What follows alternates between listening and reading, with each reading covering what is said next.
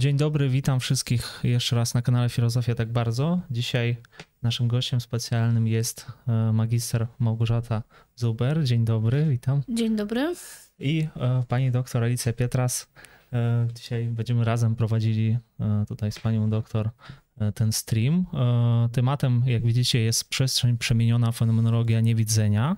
Jest to projekt autorski Małgorzaty Zuber i co jest właściwie tą fenomenologią? Ja się zastanawiałem, bo mamy fenomenologię Husserla, a fenomenologia niewidzenia to jest coś zupełnie innego i od razu powiem, że temat e, będzie dotyczył e, głównie tego, jak postrzegamy rzeczywistość, gdy nie mamy wzroku i co nam wtedy zostaje, czyli zostaje nam pamięć, ciało, ruch, e, ciemność i w jaki sposób rzeczywistość nam się jawi. Skoro straciliśmy wzrok, e, to co możemy w, w, tym momencie, jakby co widzimy, co nam się jawi i jak to przekształca nasze myślenie. O tym dzisiaj będziemy rozmawiać. E, no i ja oczywiście zacznę od tego pytania, e, dlaczego fenomenologia, dlaczego akurat fenomenologia i jak to jest związane z Husserlem, a także jeszcze powiem może na sam start, że jest to projekt nie tyle autorski, co jeszcze taki bardzo osobisty opis twój Małgorzato, E, I no właśnie, może od tego zacznę, że dlaczego fenomenologia? Dzień dobry raz jeszcze. Chciałam podziękować za bardzo miłe zaproszenie do studia.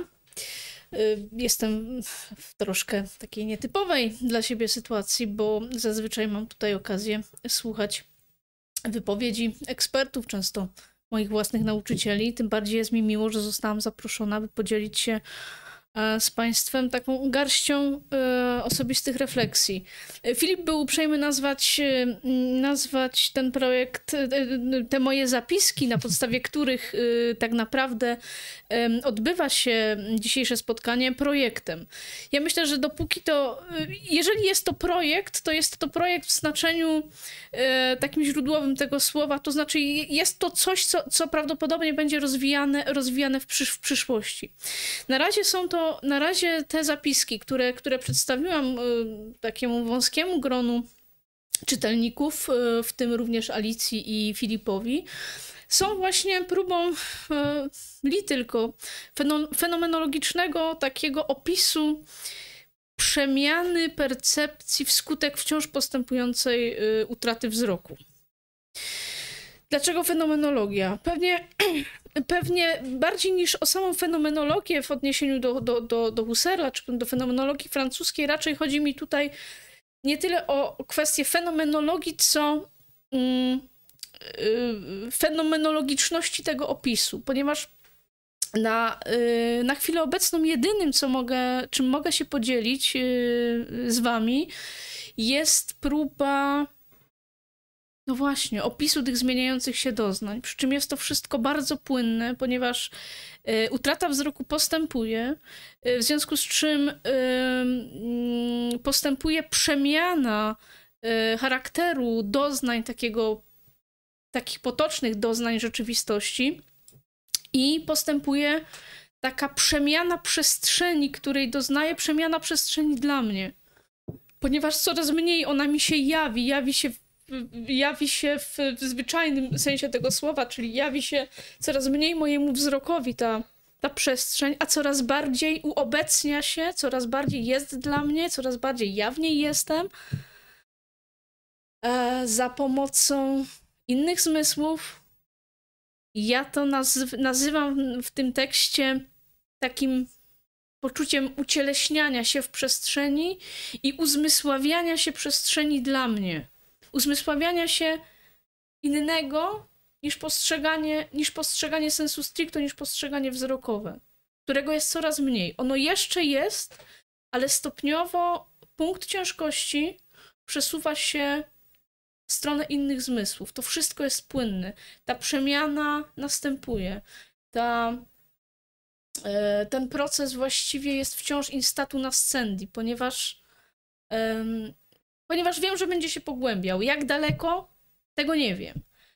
Ale to na pewno nie jest koniec. To jest, to jest pewne trwanie, o którym będę chciała e, opowiedzieć. Pewne, pewne e, pewien, pewien jest to pewien ciąg, ciąg następujących po sobie przemian, takich przemian cząstkowych, które się w po krótszych lub dłuższych okresach kumulują w takie uświadomienie sobie, że już jaki, jakiś wycinek rzeczywistości, e, czy jakieś zjawisko, czy jakiegoś zjawiska doznaje inaczej niż na przykład przed rokiem, przed pół rokiem i tak dalej. Myślę, że myślę, że w trakcie rozmowy będę mogła przybliżyć e, bardziej szczegółowo i na przykładach pewne elementy tej przemiany to ja pierwsza, pierwsza rzecz, która mi się rzuciła w oczy, jak czytałem ten tekst, e,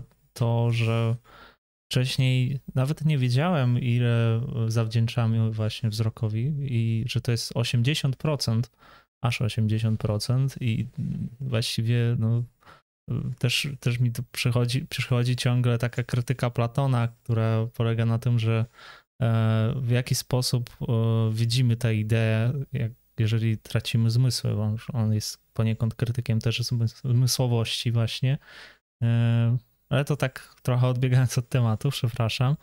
E, pytanie jest takie, co nam pozostaje właśnie, e, gdy tracimy wzrok i jak, jak to się odbywa w ogóle? Czy wszystko odbywa się w obrębie pamięci? Jeszcze mamy słuch? Jak te zjawiska zostają opisane w tym momencie? Właściwie, przepraszam, właściwie Filipie nie odbiegłeś od tematu, ponieważ te zagadnienia filozoficzne, na które zwróciłeś uwagę, również mnie stale, stale towarzyszyły, kiedy próbowałam ująć moje własne doznania. Tak, wzrok, to, wzrok prawidłowo funkcjonujący dostarcza nam 80, niektóre badania mówią, że ponad 80% takiej potocznej wiedzy o, o, rzeczywistości. No to jest, to jest oczywiste, tak? Wzrok jest bardzo ergonomiczny. Zasadniczo niemalże w czasie rzeczywistym dostarcza nam adekwatnej wiedzy o rzeczywistości. Związane, prawda, z prędkością światła. Co zostaje? A, i właśnie, i nie, nic dziwnego, że także nasz e, język filozoficzny, cała metaforyka, praktycznie cała pojęciowość filozoficzna jest oparta na aksjomatycznie przyjmowanym e, fenomenie widzialności świata dla człowieka i dyspozycji widzenia, jako dyspozycji aksjomatycznie przypisywanej człowiekowi, czyli również temu podmiotowi, który filozofuje. Stąd y, takie pojęcia jak, nie wiem, teoria, naoczność, punkt widzenia, aspekt, one wszystkie są związane z doświadczeniem widzialności, z doświadczeniem widzenia rzeczy. I trudno się też dziwić Platonowi, że bardzo mocno zbudował swoją, swoją naukę o ideach, również posiłkując się, posiłkując się metaforyką, czy wręcz budując zręby tej metaforyki filozoficznej, którą, którą, którą się posiłkujemy. Co zostaje? Co zostaje, gdy tego wzroku ubywa, tak? Bo ja bym chciała właśnie mówić o ubywaniu. Yy, też będzie dygresja, ale niech mi będzie ją wolno poczynić. Yy, ja jestem osobą, która traci wzrok. Yy, to jest bardzo ważne, dlatego że jeszcze, po pierwsze, jeszcze mam pewne doznania wizualne. Po drugie, mam pamięć wizualną, bardzo rozbudowaną. E, I po trzecie, proces ciągle trwa. Zupełnie inne i bardzo interesujące byłoby na przykład doświadczenie osób zupełnie już w tym momencie ociemniałych, czyli takich, które mają wspomnienia wzrokowe, ale już w tym momencie w ogóle nie są w stanie posługiwać się wzrokiem, a totalnie inne y, doświadczenie y, to będzie doświadczenie y, osób niewidomych, czyli osób, które nigdy nie widziały. Ale co zostaje, gdy wzroku ubywa? Zostaje bardzo dużo. Zostaje to wszystko, co w nas, w każdym z nas i tak jest. Tylko, że z racji tego, że wzrok jest najbardziej ergonomiczny i, i, i bardzo skutecznym zmysłem y, czy, czy, czy źródłem wiedzy o rzeczywistości, no to y, nie musimy się posiłkować tymi innymi naszymi dyspozycjami. Pozostaje słuch bardzo ważny w e, orientacji przestrzennej. Pozostaje dotyk, bardzo ważny w takiej powiedzmy mikroorientacji, w orientacji w przestrzeni najmniejszej. Kiedy funkcjonujemy w domu, naszej takiej przestrzeni najbardziej osobistej, intymnej, pozostają bardziej subtelne zmysły, jak zmysł propriocepcji, czyli takiego czucia własnego ciała, inaczej mówiąc, zmysł kinestetyczny, zmysł, który jest związany z takim poczuciem własnego, poczuciem własnego ciała w przestrzeni, jego stosunku do różnych elementów przestrzeni, związany jest z tym, że y, receptory czuciowe są rozmieszczone praktycznie na całym naszym ciele i możemy tą y, tej, tej rzeczywistości otaczającej nas doświadczać właściwie całym naszym ciałem. Pozostaje też taki zmysł, który dyskutowaliśmy nawet o tym przed, przed streamem, y, to o tym y, bardzo często mówią osoby tak niewidome, jak i ociemniałe, jak i tracące wzrok. To jest coś, co się pewnie niedokładnie, y, ale nawet w fachowej literaturze związanej z osobami niewidomymi nazywa zmysłem, mm, zmysłem wyczuwania przeszkody, albo krótko mówiąc, zmysłem przeszkody. Y, teraz y, najtrudniejsza część, czym jest zmysł przeszkody. Słuchajcie, to jest tak, to jest y, zmysł przeszkody objawia się jako uczucie dogłębnie cielesne, ma postać takiego zimnego muśnięcia w górnej części głowy. Niektórzy mówią, że nad oczami, piszą niektórzy, że na czole. U mnie jest to zasadniczo tu, tuż u nasady włosów. Kiedy zbliżam się do przeszkody, takiej przeszkody, która znajduje się na wysokości głowy, na przykład jakaś e, latarnia, słup, mur, występ muru, budka telefoniczna. Wiecie, są takie budki telefoniczne, których jest coraz mniej, które y, jest nóżka, na nóżce jest ta budka, ale budka nie sięga do samej, do samej ziemi, do samego chodnika. I jeżeli się nie ma dość szczęścia, że białą laską akurat zlokalizuje się tą, y, tą nóżkę, tą podporę tej budki, ten filar, to można bardzo boleśnie wpaść na samą budkę telefoniczną. No więc, kiedy zbliżamy się do takich przeszkód, które są usytuowane na wysokości głowy, tuż przed zderzeniem, następuje doznanie takiego właśnie zimnego muśnięcia, które automatycznie wywołuje, przynajmniej u mnie, reakcję stop. Yy, często jest to też, yy, ten zmysł się objawia takim delikatniejszym czuciem yy, obiektów, które są na przykład z boku, nazbyt blisko się zbliżamy do jakiejś ściany, do jakiegoś muru. Jest to powiązane bardzo ściśle z propriocepcją. Więc to zostaje. I zostaje, przynajmniej w moim przypadku, pamięć. Pamięć i yy, zasoby intelektualne na przykład, y, ponieważ y, moja dysfunkcja wzroku jest dysfunkcją wrodzoną, chociaż przez 24 la pierwsze lata życia widziałam o wiele lepiej niż obecnie, to nigdy, praktycznie nigdy nie widziałam przestrzennie.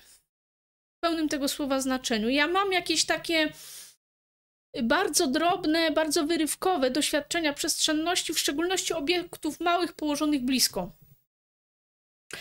Yy, więc jeżeli na przykład yy, yy, czytam o przestrzenności przedmiotów, o przestrzennym widzeniu jako takiej dyspozycji zwyczajnej, potocznej człowieka, dla mnie jest to dla mnie jest to opis czegoś abstrakcyjnego. Więc tylko dlatego, że intelektualnie jestem w stanie sobie. Yy, znaczy, rozumiem pojęcie przestrzenności. O tyle jestem w stanie nim operować. Nie jest to na przykład, nie jest, nie jest to pojęcie ze spektrum mojego doświadczenia życiowego. Natomiast mam zasoby pamięci bardzo bogate dotyczące światła, cienia, nawet perspektywy, kolorów, i one bardzo mocno uzupełniają wszystko to, czym się mogę posiłkować obecnie. To może ja zadam pytanie z czatu. Czy zmysł przeszkody nie jest powiązany z, gra, z gra, Boże, drganiami powietrza oraz akustyką? Jest. Na pewno jest. Mhm. Na pewno jest y, powiązany bardzo ściśle z wibracją, y, z wibracjami powietrza, z akustyką. Y, Pewnie też. Yy, pewnie, mówię pewnie, dlatego że to, jest, to, to są ułamki sekund, albo co najwyżej sekunda, dwie, kiedy my się zbliżamy, i prawdopodobnie jest tak, że jeżeli ja słyszę yy, dźwięk białej laski, yy, że odbija się od czegoś, to, to, to pewnie w tym samym momencie ja też jestem w stanie wyczuć y, na przykład chłód y, związany z tym, że, że przeszkoda rzuca cień. Tak, no oczywiście, to wszystko ma podstawy fizyczne. Będą to albo drgania, albo Yy, yy, albo, albo fala dźwiękowa, tak? Albo jedno i drugie najczęściej. Oczywiście, że tak. To ja może oddaję tutaj głos Alicji, bo wiem, że masz dużo pytań przygotowanych. No, dużo, ale ja po prostu chciałam najpierw, żeby tutaj Gosia powiedziała jak najwięcej. Nie chciałabym przerywać terenu, jakby zajmować tego terenu, bo dla mnie te opisy e, znaczy tak w ogóle to się przywitam, bo się nie przywitałam. Dziękuję bardzo za zaproszenie i za to, że że mogę też tutaj uczestniczyć w tym.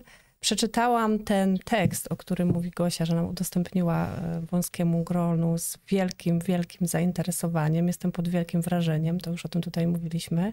Także tej, mm, tego sposobu opisu tego doświadczenia fenomenologicznego, tego o czym tutaj jeszcze może rozmawialiśmy, że rzeczywiście e, e, chwilkę żeśmy rozmawiały, że, że ty masz wrażenie, że to jest trudno opisywać, ponieważ nasz język, nasza kultura tak bardzo mm, zbudowana jest wokół zmysłu wzroku, że te doświadczenia za pomocą innych zmysłów, one w zasadzie nie mają w języku, w pojęciach, no nie mają właśnie tych, tych, tych takich no bo czym są pojęcia? Jest pewnym uogólnieniem doświadczenia, którego my, które my tak. dzielimy z innymi i przekazujemy sobie, ponieważ ludzie tak jednak te 80% czerpią z wzroku, to kiedy między sobą rozmawiają o wspólności doświadczeń, to, to rozmawiają o wspólności tych doświadczeń wzrokowych, prawda? I teraz ja bym poszła, podeszła do tego w ten sposób, że ta moja, to, to o czym ty mówisz, to jest coś, co może też tak naprawdę po, po pierwsze poszerzyć naszą wiedzę o naszym sposobie doświadczania i percepcji, e, percepcji świata, dlatego że ja jestem przekonana, i ten tekst jest mi bliski też dlatego, że sama jestem osobą, która od dzieciństwa odbierała świat bardzo wielozmysłowo. I dziwiło mnie to, że mówi się tylko o tych doświadczeniach za pomocą wzroku, a te inne się ignoruje. Oczywiście ja bardzo szybko się dostosowałam, bo kultura wychowania, szkołę nauczyło mnie, że o tym nie mów, bo to nas nie interesuje. Natomiast też jestem w takim okresie życia, że odkrywam też jakby moc tych zmysłów. I teraz tak, jeśli mówimy, że 80% informacji czerpiemy, to proszę się zastan zastanówmy się, jak wiele my w takim razie tracimy to znaczy, jak może nieadekwatnie my opisujemy tą rzeczywistość, która jest jednak taka bardzo wielowymiarowa i doświadczanie jej za pomocą innych zmysłów i próba opisu. I teraz projekt fenomenologii takiej, która będzie opisywała, próbowała stworzyć tak naprawdę językową siatkę do opisu tych doświadczeń za pomocą innych zmysłów, i teraz ja mówię o zmysłach, ale ja też mówię o doświadczaniu takim na przykład emocjonalnym, tak? Tak, tak. E, to jest coś, co w zasadzie dopiero powinniśmy zacząć jako kultura, ale w jaki sposób to zrobić? No właśnie trzeba zacząć od tych opisów fenomenologicznych, tak? To czy od osób, które y, w perspektywie pierwszoosobowej zaczną opisywać te doświadczenia. Ja czytam o Twoich doświadczeniach i ja odkrywam, że rzeczywiście ja też mam podobne doświadczenia. Tylko dlaczego o nich nie myślę i nie mówię?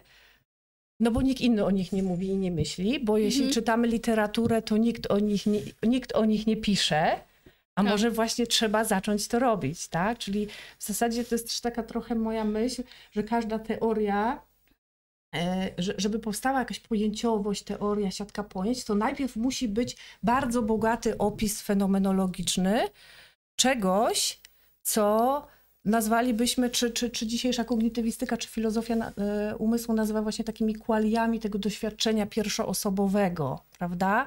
Więc jak ty mówisz na przykład o tym, że dla ciebie e, opisy tego, jak człowiek postrzega przestrzeń wzrokowo, e, trójwymiarowo, że ty to rozumiesz na poziomie abstrakcyjnym, prawda? E, to właśnie nam pokazuje, ale nie, nie wiesz, jak to jest. Tak, tak? dokładnie. Nie wiesz, jak to jest to postrzegać, prawda? Y To jest niesamowite dla mnie. Zupełna, zupełna zgoda. My nie tylko, nie tylko, że opisujemy nasze doświadczenia językiem, który, e, który jest zbudowany na tej widzialności, wokół tej widzialności. Mało tego, my myślimy tym językiem.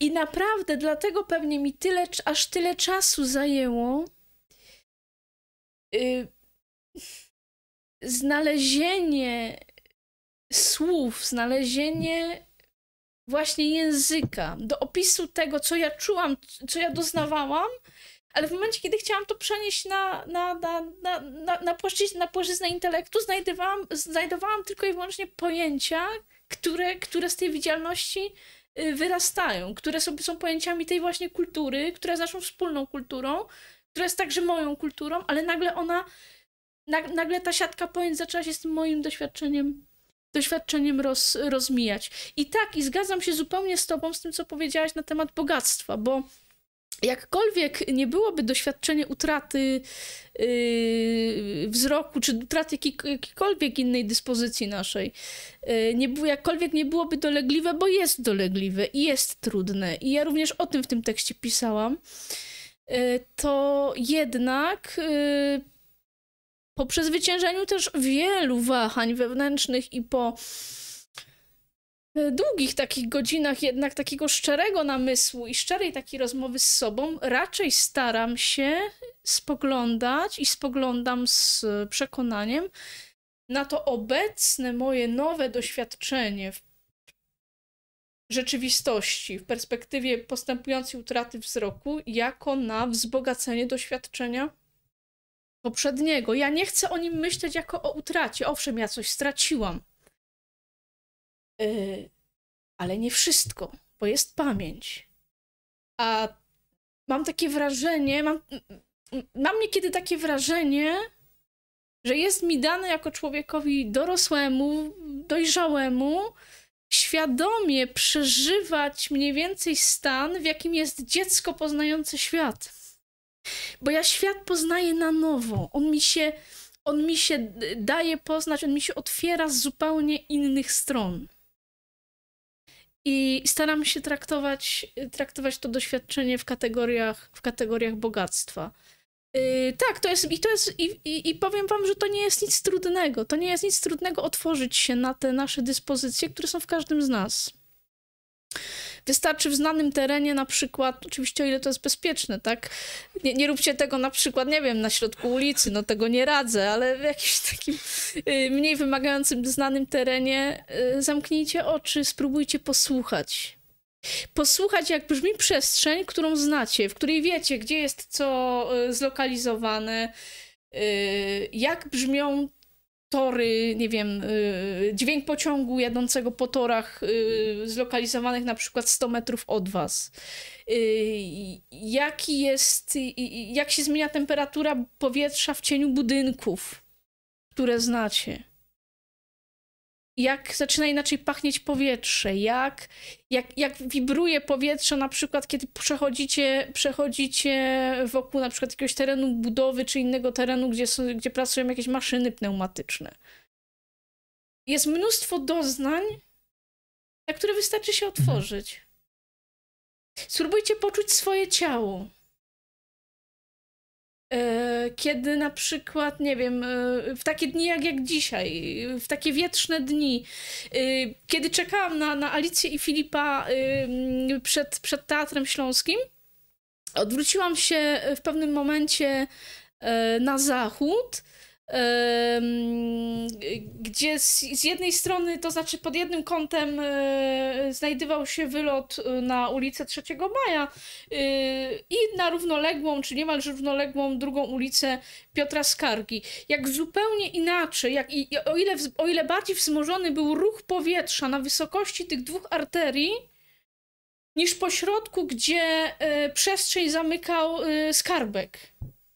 Po prostu wystarczy stanąć, zamknąć oczy i poczuć, co się dzieje z powietrzem.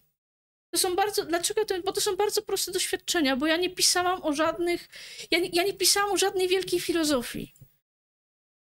Ja pisałam o, o tym, jak, się, kiedy, jak, jak to jest, jak się wychodzi w znany świat, który nagle którego nagle doznaje się po raz pierwszy. To zawieszenie, wiecie z czego wynikało to zawieszenie? Bo chciałam powiedzieć, który widzi się po raz pierwszy. Tak mhm. bardzo jesteśmy uwikłani na poziomie, jak, w te pojęcia związane tak. z, z widzeniem.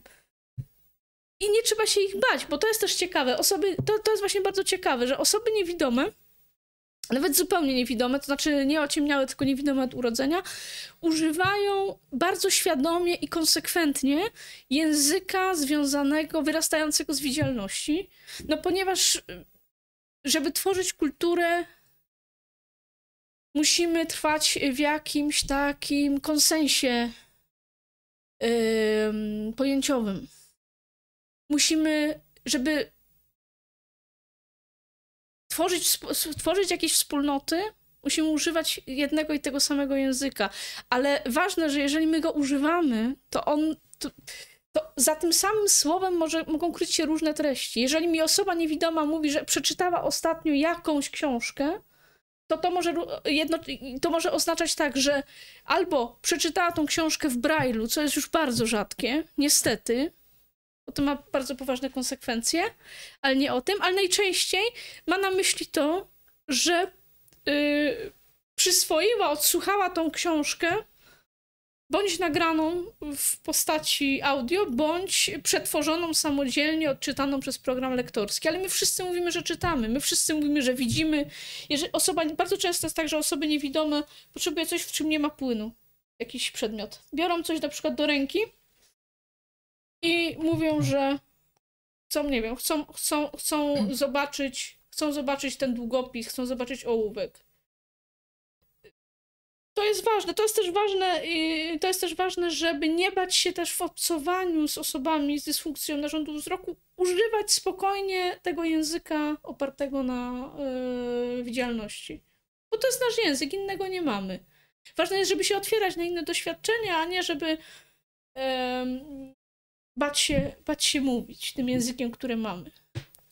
Jest e, trochę, pojawiło się pytań, ja też zachęcam wszystkich tutaj do lajkowania, subskrybowania tego kanału. W ten sposób możemy dotrzeć do większej ilości osób w tej chwili. E, piszą tutaj, był taki eksperyment myślowy, może ktoś pamięta. Dobra, chodzi o eksperyment e, problem Moulin, gdzie o, chwila, wobec którego różni filozofowie mieli mhm. odmienne stanowiska. Chodziło o wyobrażanie kształtów figur geometrycznych i następnie, czy możecie się odnieść do tego problemu? Mm, mhm. Ja nie znam tego eksperymentu. Tam się do niego, do niego odnosił się, wiem, że do niego odnosił się Berkeley w, w dziennikach filozoficznych. Y, tu chodziło, jak, jak się nie mylę, o ile dobrze pamiętam, to jest kwestia, czy osoba niewidoma ma wyobrażenie trójkąta, tak? Czy jakby, czy, inaczej, czy y, twierdzenie, czy, czy twierdzenie Pitagorasa, tak? To jest, chyba, to jest chyba ten eksperyment, który był związany z tym, czy, czy yy, twierdzenia geometrii, co mówią twierdzenia geometrii o sobie, tak? Niewidomej. Yy, powiem wam, jak, jak to się, jak generalnie jest. To znaczy... E, jeśli chodzi o mnie, to oczywiście dla mnie wyobrażenia geometryczne mają swój sens i ja je rozumiem. E, raz dlatego, że mm, e, chodziłam do szkoły masowej i widziałam na tyle dobrze, że no, normalnie uczestniczyłam w lekcjach geometrii, także zupełnie nie mam problemu z operowaniem pojęciami geometrycznymi, tak jeżeli chodzi o geometrię płaską, jak i, jak i o geometrię brył. Y, jeżeli chodzi o edukację osób niewidomych, y, to też nie ma z tym problemu, dlatego że stosuje się, stosuje się wypukłe, reliefowe um, modele. To znaczy na specjalnych, y, na specjalnych um, ze specjalnego tworzywa Yy, robi się yy, wypukłe, wypukłe modele yy, na przykład, nie wiem, figur płaskich, kątów, tłumaczy się twierdzenie Pitagorasa i tak dalej. Wszystko jest na modelach. Pytanie jest, jakie mają wyobrażenia osoby niewidome? Nie wiem, jakie mają wyobrażenia. Wiem tylko, w jaki sposób, w jaki sposób tą wiedzę się przekazuje. Nie, nie wiem, co dla nich oznacza. Ja trójkąt widziałam w swoim życiu. Ja trójkąt potrafię narysować, nawet, nawet teraz bym go narysowała prawdopodobnie. wiecie, zawsze jest taki problem, że my tak naprawdę nie wiemy, co kto sobie wyobraża. To w ogóle jest ogólne pojęcie. My nie wiemy, co kto sobie wyobraża. To, to, że, to, że, y, to, że y, Alicja, Filip i ja znamy twierdzenie Pitagorasa, to nie znaczy, że my sobie wyobrażamy dokładnie to samo. No tak, tak, tak. Właśnie to odmienność doświadczenia nam pokazuje, że tak naprawdę nawet jeżeli my funkcjonujemy głównie wzrokiem, to wcale Tak. nie jest powiedziane, że my tak, Tak. samo tego doświadczamy. My tak naprawdę nie wiemy, tak? Słuchajcie, co to znaczy, że my używamy pojęć barwnych? Co to znaczy, że myśmy się umówili, że, że to jest żółte, tak? Że to jest, Tak. żółty, że to jest żółty kolor. Dobra. Ja się, um- myśmy, ja to nazwę żółtym, Filip to nazwie żółtym, Alicja to nazwie żółtym, myślę, że wy też to nazwiecie żółtym. Ale tak naprawdę nikt z nas nie wie, co my, y, Widzimy. mówiąc językiem Berkeleya, jaka, ja, jakie wiązki, jakie wiązki, że tak powiem, doznań mamy w naszym umyśle. Być może zawsze y, jest tak na pewno, że jeżeli przy tym y, przy, zawsze żółty kubek będziemy postrzegali jako żółty, czyli wszystkie żółte obiekty będziemy pos- postrzegali tak samo, ale tak naprawdę nie wiemy jak. Mhm. Ale słuchaj, żółty to nie jest problem, ale ja zawsze mam problem z morskim. Zawsze się kłócę, czy to jest niebieski, czy to jest zielony. A jeszcze ktoś powie ci turkusowy. Tak. Poza tym ja, ja, ja mam wątpliwość, czy to jest żółte. To już jest takie, powiem ci, wchodzące trochę w pomarańcz. No ja, się, ja się nie będę kłócić, bo mi trochę Właśnie- nie wypada. No, nie, tego mówię właśnie. Zależy jeszcze od światła, które Tak, tak, dokładnie. To No, jest. y, Tak, y, no właśnie, właśnie. To wszystko jest, to są tak subtelne doznania, to są tak subtelne, mm, wręcz migawkowe takie, takie, takie mi, mikrodoświadczenia, y, o których my nie myślimy, bo my sobie tak tą rzeczywistość po prostu tak potocznie sobie do niej, bo to jest potoczna rzeczywistość, więc tak potocznie do niej podchodzimy, ale dopiero jak tak coś nas zmusi, żeby się wmyśleć w nią.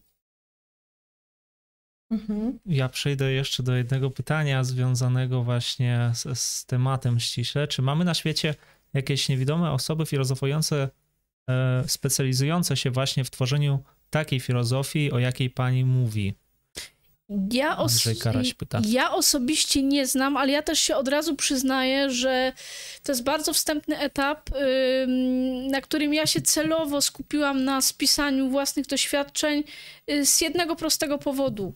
Ja się bałam, że mi umkną.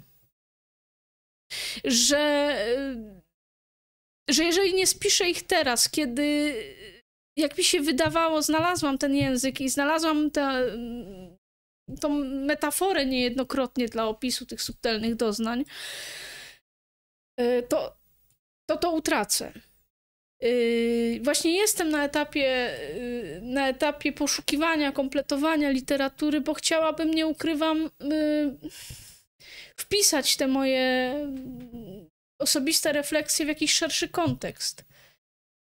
Więc ja nie znam, odpowiadając panu Andrzejowi. Mhm. Będę wdzięczna, jeśli ktoś z Państwa zna i, i może, może wskazać. To proszę napisać na czacie od Po razu. prostu napiszcie, bo, bo ja sama jestem, sama jestem ciekawa.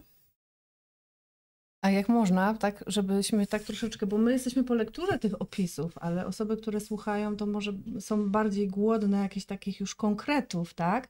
Może by się powiedziała coś o tym zjawisku na przykład barwnego widzenia i słyszenia, czy o zjawisku synestezji ze swojego doświadczenia, bo to jest coś, co jak czytałam tekst, ja to oczywiście tu mam wiele też takich filozoficznych kwestii, ale to może potem zostawimy. Skupmy się na tym opisie. To jest coś, co mnie tak bardzo wzruszyło i, e, i zdziwiło. Mm, Tak, bo to jest zaskakujące. Y, Bardzo krótko. Moja wada wzroku y, była wrodzona, w związku z czym też proces widzenia kształtował się mm, relatywnie później niż y, u dzieci widzących. Y, Kształtował się potem w następstwie zabiegu operacyjnego, kształtował się o wiele dłużej. I prawdopodobnie, tak, takie przynajmniej przypuszczenie też lekarz okulista wyraził, jednym z efektów tego późnego kształtowania się widzenia e, nienormatywnego, tak czy inaczej, y, było ym, ym, doświadczanie przeze mnie od, no, odkąd pamiętam, ym, synestezji w postaci chromestezji, czyli barwnego słyszenia, barwnego słyszenia głosek, czyli tam liter, liczb. Y, ma to też zastosowanie do dźwięków różnej wysokości. Znaczy, odkąd pamiętam, odkąd zaczęłam uczyć się liter w zerówce, zawsze dla mnie y, poszczególne litery miały swoją barwę. Y, miały też swoją barwę, 10 podstawowych, ma swoją barwę również 10 podstawowych liczb, cyfr licząc od, od 0 do 9. Y, I tak było zawsze, tak jest nadal, mimo tego, że ta wizualność coraz mniejszą y, rolę odgrywa w moim życiu, to nadal, nadal słowa, przede wszystkim słowa są dla mnie barwne.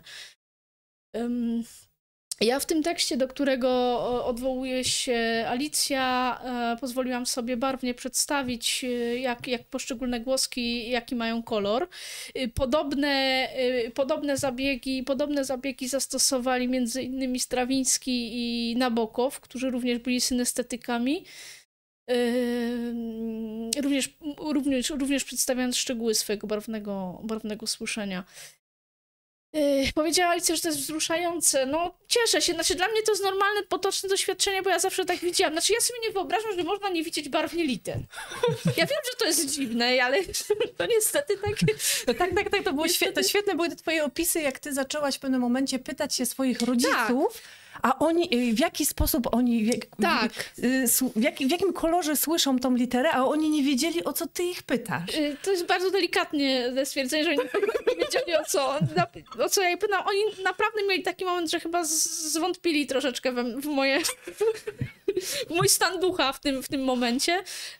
No ale właśnie, dla mnie to było oczywiste, że skoro ja widzę barwnie litery, to tak mają wszyscy, prawda? I tak każde nasze potoczne... To, to tu jest, tu jest właśnie ta zagwozdka z tym potocznym, potocznym doznawaniem, z tym doznawaniem rzeczywistości, że jak nam się coś jawi, to my już zakładamy, że wszyscy tak mają. No, to jest, to jest podstawowy, największy błąd, jaki można, e, jaki można e, popełnić. W tym sensie my żyjemy w różnych światach. Znaczy jakby świat, e, świat jednego człowieka jest absolutnie niesprowadzalny do świata drugiego człowieka. I w tym sensie to są, to są, to są takie różne, e, niepowtarzalne, zindywidualizowane opowieści, e, które rozłamują e, tą całą narrację na temat tam, doznawania w normach, czy poza normą, widzenia, czy słyszenia, czy czegokolwiek. Nie, świat każdego z nas jest troszkę innym światem. Filipie, a może powiesz o tym, skoro Gosia już powiedziała o tym, o tym barwnym, czyli rozumiem, że to raczej chodzi o słyszenie głosek, tak? O słyszenie, ale jak ja czytam, ale jak Czy czytam... widzisz też te kolory, jak yy, widzę. masz tekst? No, jeżeli... Jak mam tekst, no tak, jak, i pamiętam, że jak czytałam teksty, to również to było barwne. Może Tak, tak. E, nie wiem, czy widzieliście wydarzenie, które zrobiliśmy na Facebooku. Akurat y, jest y, napisane nazwisko Małgorzata Zuber tutaj za pomocą tych skojarzeń. M żółta, a o, o ile tutaj tak. dobrze widzę, fioletowa tam i tak dalej. I, I, ja się zastanawiam, czy przypadkiem nie byli jacyś futuryści, którzy chcieli jakoś powiązać te litery. Może ktoś mi przypomni tutaj znaczy, z czatu. Skriabin miał kolorowy, kolorowy mhm. ten fortepian, to się, to się do wysokości dźwięków u Skriabina Aha. odnosiło, tak? Ten, ten fortepian Skriabina. Potem nawet pisali, że, że nie, że to jednak była jakaś, y, że to jednak była jakaś mistyfikacja, że coś, ale, mhm. ale ze Skriabinem, tak, futuryści bardzo często yy, o tych doznaniach pisali. Jak słyszeli dźwięki, to dźwięki tak, też miały kolor. Barwy, tak? tak I dla tak. ciebie też mają barwę. Mają. Pojawiły się nazwiska uh, John Hull, nie wiem, Touching the Rock i Rob Michalko w kontekście współpracy z psem przewodnikiem. Uh, dobrze, to, to, to, nazwiska, nie wiem, filozofów. Znaczy nie sprawdzałem, tylko tak czytam z czatu. Uh, wcześniej było pytanie, chwileczka, już, już, już, już skupiłem go. E, Patryk Rogalski pisze, ciekawe tematy, piękna polszczyzna pani Małgorzaty. Czy język niezorientowany na wizję ma w sobie jakiś ładunek hmm, etyczny czy intersubiektywny? Mam na myśli Sartre i pojęcia spojrzenia regard.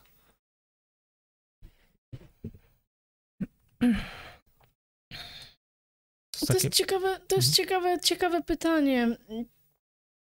Y, ja myślę, że to jest. Y, Dla mnie przede wszystkim jest to jednak, przynajmniej na tym etapie, mm, język bardzo jednak ściśle. Mm, jeżeli on jest intersubiektywny, to trudno mi jest ocenić w jakim wymiarze. Raczej, raczej nie myślałam o tym. Nie, trudno mi jest w tym momencie się, się, się, się odnieść do pana pytania. To znaczy, yy, wie pan, to jest, to jest tak, że ja miałam bardzo duży problem, żeby w ogóle nazwać siebie, nazwać to, co się we mnie dokonuje. Y, czy on jest, czy on jest, y, czy on jest etyczny, czy on przez, no trudno, trudno mi jest powiedzieć, nie, nie, nie jestem w stanie w tym momencie się do mhm. tego odnieść. Ale po, powiedziałaś na początku, że wyobraźcie sobie, zamknijcie oczy i spróbujcie tak, doświadczyć. No, no tak, w takim to jest, sensie tak, w tym tylko sensie jest w, w, tym sensie jest intersubiektywny, ale też jest pytanie, czego doświadczycie, nie? Mhm. Y, spróbujcie, to jest to raczej zachęta taka, spróbujcie Y, zobaczyć, co jest w was, a gwarantuję wam, że to będzie coś kompletnie innego niż jest we mnie. Ale a propos intersubiektywności, jak mogę? Tak. Tak? Że wydaje mi się, że jednak on byłby tak samo intersubiektywny jak nasz język, w którym opowiadamy o tym, co widzimy, o ile ludzie by się otwarli na te doświadczenia. Bo teraz tak, czy jest intersubiektywny? No czytałam twój tekst i powiem, że na przykład jak opisywałaś to barwne słyszenie głosek czy widzenie, to nie jestem w stanie sobie tego wyobrazić, ale wiele opisów, które są, na przykład ta, już o tym mówiłam, ta historia, w której opisujesz, że idziesz ze swoją bliską tak. przyjaciółką i nagle mówi, pytasz jej, uśmiechnęłaś się, a ona mówi tak, e, tak, skąd wiesz? A ty powiedziałaś i posłużyłaś się też językiem w zasadzie upraszczającym, że usłyszałam, tak? Usłyszałam, że się uśmiechnęłaś i teraz ja powiem tak, ja też potrafię, stojąc koło kogoś, nawet w ciemności, nie widząc, wyczuć na przykład jego radość. W tym sensie mogłabym to uprościć, próbując to wyrazić językowo, że ja na przykład usłyszałam, czy poczułam jego uśmiech, ale tu chodzi o takie odczuwanie, właśnie to, co mówisz, o cielesność, tak? Mhm. Ucieleśnienie doświadczenia, że osoba, tak. która na tak. przykład czuje radość, no wydziela jednak jej ciało, nie wiem, jakieś ciepło, mhm. jakieś mhm. może, nie wiem, hormony, tak? Jakieś... E, I ty możesz, jeżeli jesteś otwarta na to doświadczenie, a nie ogniskujesz się tylko na tym, co widzisz, tak? Bo ja czasami się patrzę, ale patrzę się gdzieś ślepo w przestrzeń, mhm. co znaczy, że ja wtedy odbieram innymi zmysłami. I powiem, dla mnie to, że ja e, na przykład czuję, że ktoś się uśmiecha, to ja mam takie doświadczenia. Mhm. I w tym sensie to jest intersubiektywne, bo ty to opisałaś, ja miałam podobne doświadczenie. Czyli intersubiektywność języka opiera się na tym, że jeżeli ty czegoś doświadczyłaś i ja czegoś doświadczyłam i ty próbujesz to oddać, nawet ja nieporadnie, no bo co to znaczy, że usłyszałam tak. uśmiech, tak? To ja wtedy mogę intersubiektywnie przynajmniej, oczywiście nie wiem do końca, czy ja to tak samo odbieram, mhm. ale zaczynam wnioskować, że wiem, o czym mówisz, tak? Tak, w tym, sensie, w tym sensie pytanie pana Patryka było raczej pytaniem do moich czytelników niż do mnie, bo no bo, no bo skąd ja mam wiedzieć, nie? Ale y, tak, na pewno, na pewno jest też etyczny w tym sensie, że rzeczywiście to, o czym mówiła Alicja, ale co też mi przyszło do głowy, też, też to jest u mnie w tym fragmencie oświetlę. Yy, widzenie, teraz ja będę mówiła o widzeniu, proszę mi wybaczyć. Widzenie wydaje mi się właśnie dlatego, że ono jest takie ergonomiczne, takie mówiąc po kartezjańsku, yy, tak jasne i wyraźne, ono jest yy, apodyktyczne. Ono jest niedyskutowalne. Ja widzę, to jest to, co ty mówisz. Ty możesz, jakby ty patrzysz, patrzysz ślepo. Te, te przedmioty są ci po prostu Y, one po prostu są ci dane i już nie wymagają od ciebie żadnego więcej tak, żeby, tak, żeby postrzegać. Yy, nie, w tej ślepości chodziło mi o to, że ja potrafię, ponieważ doświadczam i bardzo sobie to cenię też innymi zmysłami, to potrafię, nie, nie wyłączając tego, bo wiem, że te mhm. informacje do mózgu Rozumiem. się dostają, ale wyłączam świadomość, nie ogniskuję się na tych zmysłach widzisz, wzrokowych. Widzisz, nasze, nasze na zdań jest już przykładem tego, że yy, jak, jak, trudno tak. jest, jak trudno jest że ja mówiłam o czymś innym. pojąć, prawda? No. Yy, tak, znaczy na pewno jest, yy, na pewno jest to, yy, na pewno jest tak, że taki język, y, który by y, kładł trochę mniejszy nacisk na tą widzialność rzeczy, y, pewnie byłby z konieczności językiem bardziej subtelnym i z konieczności on wymaga po pierwsze takiego czułego, użyję tego słowa, zwrócenia się ku sobie, ku swojemu wnętrzu, ale też otwarcia się na innych w ich doświadczeniu niewizualnym, które prawdopodobnie jest jeszcze bardziej zniuansowane indywidualnie niż nasze widzenie. Które nasze widzenie, o tym zaczęła mówić yy, Alicja, nasze, teraz jest pytanie, na ile my widzimy w, sen, w, w, w czystym sensie, a na ile widzimy też w tym, yy, na ile widzimy tak, jak nam kultura każe widzieć. Że nasze widzenie jest już skażone całym, te, jakby widzenie jest tak ściśle moim zdaniem z, z wymiarem intelektualnym, z wymiarem takiego, takiego mm, analitycznego, ścisłego myślenia powiązane, więc powstaje pytanie, na ile my tak naprawdę widzimy w sposób czysty, nie, nieuprzedzony przez te wszystkie pojęcia. No nie widzimy, jak pokazują no, badania. Tak? Nie, nie. Yy, to, to, jest ciekawe. To jest, no, no właśnie. Ale jest ciekawy wątek, który poruszyłaś. Być może właśnie dzięki temu te inne zmysły nie są z tym tak skażone. Nie są skażone, bo, bo on na nich nie wisi Czyli cały... w zasadzie dochodzimy do tego, że być może nasze doświadczenie innymi zmysłami jest bardziej autentyczne. Znaczy na, pew na pewno jest mniej uwikłane w kontekst, y, w kontekst kulturowy, w intelektualny kontekst kulturowy na pewno.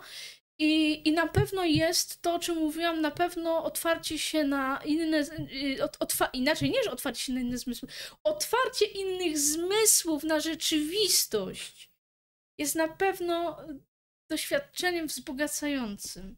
Ja myślę, że one są otwarte, tylko my musimy świadomie mhm. korzystać mhm, z, tych, tak. z tych bodźców, które do nas, do nas docierają. Ja tutaj chcę wejść z pytaniem. E, znaczy, pytanie jest dużo, postaramy się wszystkie przeczytać. E, e, to zapraszam jeszcze raz do lajkowania oczywiście tego streamu. Jakub Krasucki pyta, jak wygląda samowiedza i spostrzeg Spostrzeganie siebie przez osoby niewidome. Pani Gosia powiedziała, że na nowo poznaje świat zewnętrzny. A co ze światem wewnętrznym? Bardzo dziękuję za to pytanie. Mm, trochę też przed streamem o tym rozmawialiśmy, bo jakkolwiek y, przedmiotem tego, co pisałam, przedmiotem też naszej rozmowy jest to doświadczenie takie epistemiczne, to ono nie, nie wisi w próżni. Ta przemiana tego doświadczenia poznawczego, ona jest częścią takiej fundamentalnej przemiany przeżywania świata yy, w ogóle. No to jest fundamentalna zmiana. Yy, I samo, samo, samowiedza, samoświadomość, jak się zmienia, yy, na, na, na, pewno jest, na pewno jest to bardzo ściśle związane z cechami osobowości. Dla każdej osoby będzie to przebiegało inaczej. Y, ja bardzo poważnie i bardzo głęboko y, przeżywałam i przeżywam dalej fakt y, tej utraty, tej dyspozycji widzenia i skorelowanej z nim, skorelowanego z nim wzbogacania z własnego doświadczenia o inne, o inne doznania. Y, dowiedziałam się bardzo wiele e, o sobie, o, mm, y, o moim, y, o, o, o, pracy mojego, o pracy mojego umysłu. To znaczy o tym, jak ja pracuję z danymi. Bo po raz pierwszy świadomie zaczęłam te, te budować wiedzę o tym świecie i, o, i wiedzę na temat tego, co to oznacza dla mnie. Y, jeśli chodzi o mnie, y, to bardzo duże znaczenie y, ta przemiana ma na formę relacji moich z innymi, z innymi ludźmi. Ponieważ nie tylko całe, całe nasze poznanie jest uwikłane w widzialność, ale również świat naszych relacji międzyludzkich jest bardzo mocno oparty o tą wzajemność widzenia, o to, jak nas widzą w źródłowym sensie słowa. Y, bardzo trudno i przez bardzo długi czas bardzo trudno było mi odczytywać sygnały płynące z otoczenia. Kiedy ich odbieranie za pomocą wzroku stało się trudne, potem niemożliwe,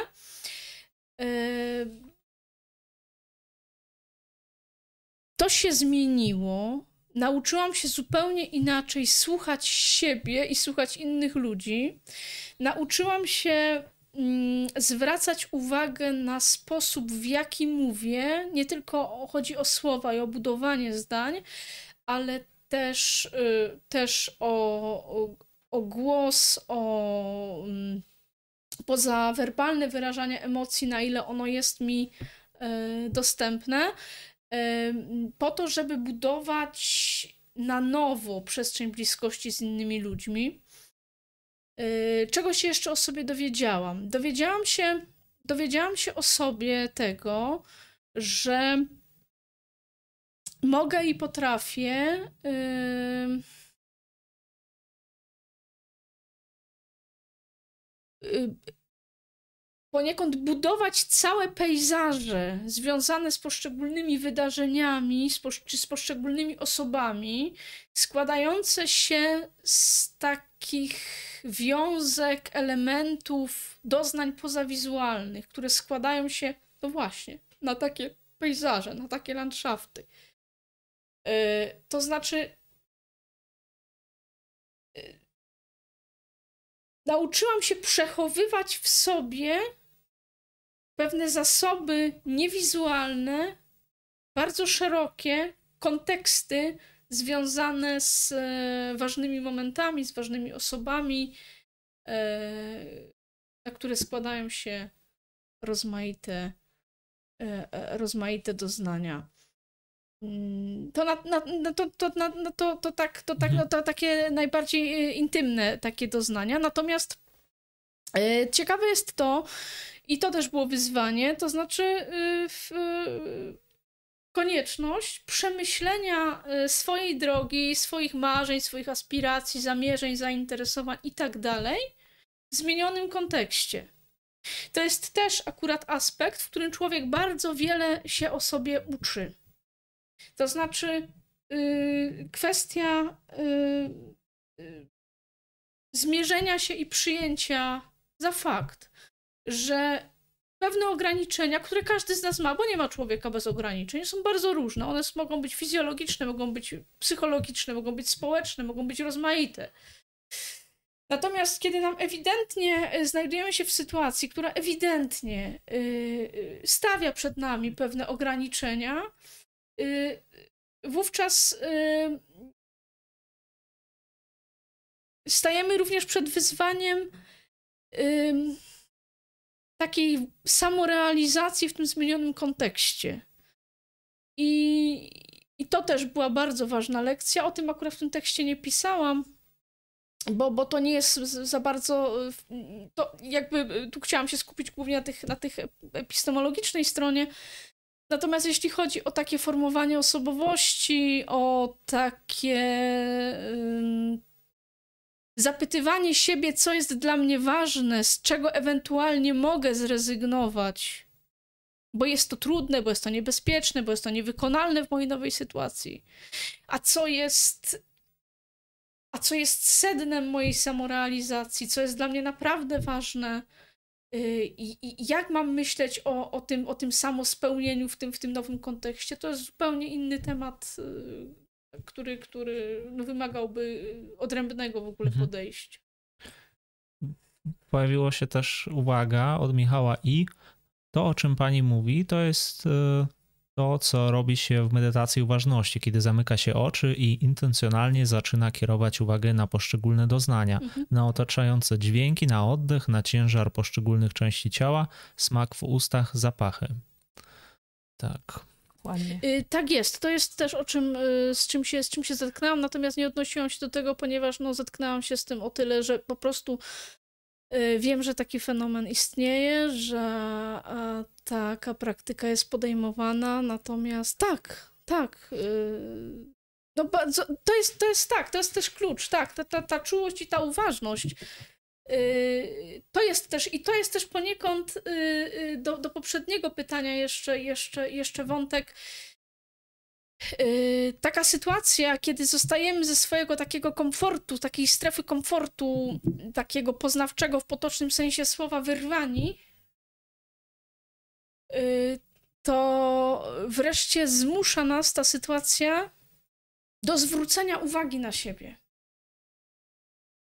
Bo Y, wraz z tym kontekstem, który zostaje nam odebrany, czy który zostaje zakwestionowany, zostaje, zostaje też jakiś taki, zostają różne nasze nawyki zakwestionowane. I, i, I nagle patrzymy na siebie w innym, w innym świetle. Znowu ten mhm. język, nie?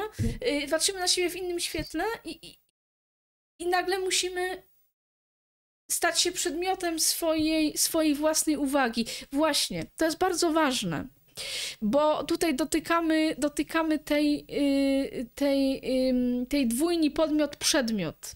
To znaczy, y, ja od samego początku, i to jest pewnie cecha mojej osobowości, że ja generalnie zawsze w swoim życiu chciałam bardzo y, mocno i aktywnie być obecna i być jak najbardziej podmiotem tego wszystkiego, co mi się przydarza. Tak też postanowiłam twardo ugruntowywać własną podmiotowość w tej przemianie. Poznałam sobie sprawę, że jeżeli oddam pole tym procesom fizjologicznym, które zachodzą, i poprzestanę tylko na przykład na takiej bardzo zewnętrznej adaptacji, takiej, takiej technicznej, to znaczy nauczę się chodzić z laską, nauczę się, nie wiem, y, bezwzrokowo y, wykonywać, y, wykonywać obowiązki domowe, to to jest to nawet nie jest połowa sukcesu. To będzie tylko techniczne, nabycie pewnej technicznej biegłości. A ja bardzo chciałam świadomie tej przemianie uczestniczyć. Dlatego ja też od samego początku starałam się bardzo uważnie śledzić, co się dzieje ze mną, co się dzieje z moim poznaniem, co się dzieje z moją samooceną, co się dzieje z moim myśleniem o sobie, co się dzieje z moimi emocjami, które były bardzo silne na początku, sprzeczne, ambiwalentne, E, żeby przeżyć ten proces świadomie, żeby być w nim podmiotem, ale żeby być w tym procesie podmiotem, to jest bardzo ciekawe. Żeby być w tym procesie na samym końcu, już jak, jak, jak, już, jak już zdamy sobie sprawę, o co w tym wszystkim chodzi i o co chodzi nam w naszym życiu, to na początku trzeba, trzeba z samej siebie uczynić pewien przedmiot obserwacji. Trzeba się uprzedmiotowić to znaczy wsłuchać się w swoje ciało, podążać, podążać za pewnymi wskazówkami takimi fizjologicznymi, kiedy mechanizmy kompensacji zaczynają, zaczynają być aktywowane, podążać za tym, y, być przedmiotem swojego namysłu, to znaczy zastanawiać się nad tym, co się tam we mnie dzieje, starać się jakoś zawiesić te wszystkie trudności emocjonalne nabyć tej biegłości technicznej, a dopiero potem świadom, uświadomić sobie konsekwencje tej nowej sytuacji i tą podmiotowość na nowo w tym całym kontekście na nowo utwierdzać, nie dyskutując z nim, nie dyskutując z tym, czego nie jesteśmy w stanie zmienić, a, a po prostu też wymyślić siebie na nowo tak, żeby maksymalnie y, to, co było y, ważnego w nas, dla nas w przeszłości, żeby jak najwięcej z tego zostało ocalone. Mogę się odnieść do tego tak, wątku? Tak, tak, tak. Bo teraz już pomału e, powiedziałam ci przed streamem, że mam taką jedną myśl, która mi się pojawiła na samym początku tekstu. Potem pomyślałam, powstrzymaj się, dojść do końca i, i, i, i po przeczytaniu się upewniłam się w niej. To nawiążę tak płynnie, bo to się oczywiście wiąże z tą uważnością. Zobacz, myślę, że jesteś taką osobą, oczywiście uważność to jest coś, co każdy może sam odkryć i nie trzeba, nie wiem, mieć żadnych jakichś dysfunkcji oczywiście. postrzegania, żeby to otworzyć, ale paradoksalnie postawię taką tezę, że właśnie jakaś taka niepełnosprawność czy dysfunkcja być może jest właśnie wyzwalająca, że osoby, które to mają, łatwiej mogą tą uważność w sobie wzbudzić. I teraz mm, moja myśl w ogóle a propos tego tekstu, w ogóle w całej, całe, całego tego projektu i tego wszystkiego, jak to czytałam. Trochę się boję, jak to nazywacie projektem, bo to tak. Przepraszam. Czy to, jest no to nie projekt. Tak poważnie brzmi. Dobra, tych, tych, twoich, tych twoich takich bardzo bardzo osobistych, ale bardzo pierwszoosobowych i naprawdę bardzo autentycznych opisów twojego doświadczenia. Um, bo na samym początku, bardzo mi się też podoba, jak ten tekst jest stworzony. Na samym początku opisujesz w zasadzie tak troszkę biograficznie swoją historię, tak? Że w zasadzie urodziłaś się tak naprawdę jako osoba niewidząca. Tak. I później... Albo tuż po urodzeniu ta wada została Tak. nabyta, ale to nie ma znaczenia, dlatego że tak. jeżeli do trzeciego roku życia y, nastąpi, następuje utrata wzroku, to są osoby definiowane jako niewidome, dlatego że to jest ten okres, z którego nie ma się wspomnień wizualnych. I teraz do czego dążę? I później, oczywiście ciężko tutaj się zastanawiać nad tym, czy to dobrze, czy źle, bo to w ogóle nie w tych kategoriach. E, No, naturalna rzecz, rodzice, lekarze chcieli zrobić wszystko, żeby ci ten wzrok jednak dać. Tak. A moja myśl na początku i na koniec się poś- po, po, potwierdziła, jak czytam ten ostatni opis, kiedy mówisz, że jak otwarłaś się na te zmysły, to nagle poczułaś się zakorzeniona dopiero w rzeczywistości, a wcześniej nie byłaś. Tak. Czy paradoksalnie te wszystkie wysiłki, żeby ci oddać ten wzrok, ponieważ jest taki ważny, tak naprawdę cię nie zamknęły? To znaczy, sama mówisz, że dopóki y, próbowałaś na siłę używać tego wzroku, żeby doświadczyć Mhm. tej przestrzeni, tak naprawdę nie doświadczałaś przestrzenności świata. Mhm. Dopiero kiedy już ten wzrok, y, no paradoksalnie, no okazało się, że znowu się to odwróciło i, i, i, i w końcu te wszystkie wysiłki, żeby go uzyskać, a nawet jak go uzyskałaś, to go uzyskałaś, on był, no tak jak mówiliśmy o tym, to nie były zjawiska, tylko zjawy to, co on ci dawał, więc w zasadzie to było coś niepotrzebnego na siłę, być może robionego. Y, Kiedy on nagle zniknął i ty się skupiłaś na tym, że przecież możesz tego świata doświadczać po swojemu, nie musisz być taka jak inni, tym, tymi, Mhm. tymi wszystkimi różnymi innymi zmysłami, wtedy tak naprawdę e, doświadczyłaś przestrzeni i piszesz tutaj na samym końcu, ja mam tutaj zaznaczony nawet taki tekst, że obecnie doświadczasz rzeczywistości o wiele bardziej całościowo niż w okresie najlepszego widzenia. I bardzo mi się to podoba, jak tam piszesz, że celowo nasunęło ci się słowo, że uzmysławiasz sobie świat teraz dopiero. W wielości właśnie, tak? I, i, tym. I tam się jeszcze pojawia taki tekst właśnie o tym poczuciu zakorzenienia, że teraz dopiero go masz. Y, tak. To, to- pewien paradoks jest, y, prawda? Tak, to jest, to, jest, to jest bardzo para, to jest, to jest bardzo paradoksalna konstatacja. To znaczy, ja ją troszkę, to co ty powiedziałeś, ja troszkę złagodzę, dlatego że y, ja się bardzo cieszę, że mam za sobą doświadczenie tej bardzo niedoskonałej, wadliwej, y, wadliwego widzenia. Dlaczego? Dlatego, że mm, mm, takie fundamentalne pojęcia, jak pojęcia na przykład barw, czy pojęcia y, światła i ciemności, są dla mnie pojęciami znaczącymi w sensie y, zawartości treści wizualnych. To jest bardzo ważne, dlatego że to bardzo mi pomaga w, w rozumieniu świata, w, w kontaktach z innymi ludźmi. Y, To też było ja sobie dopiero teraz z tego zdałam sprawę, tak jak, ty, tak jak, tak jak, tak jak powiedziałaś, Alicjo.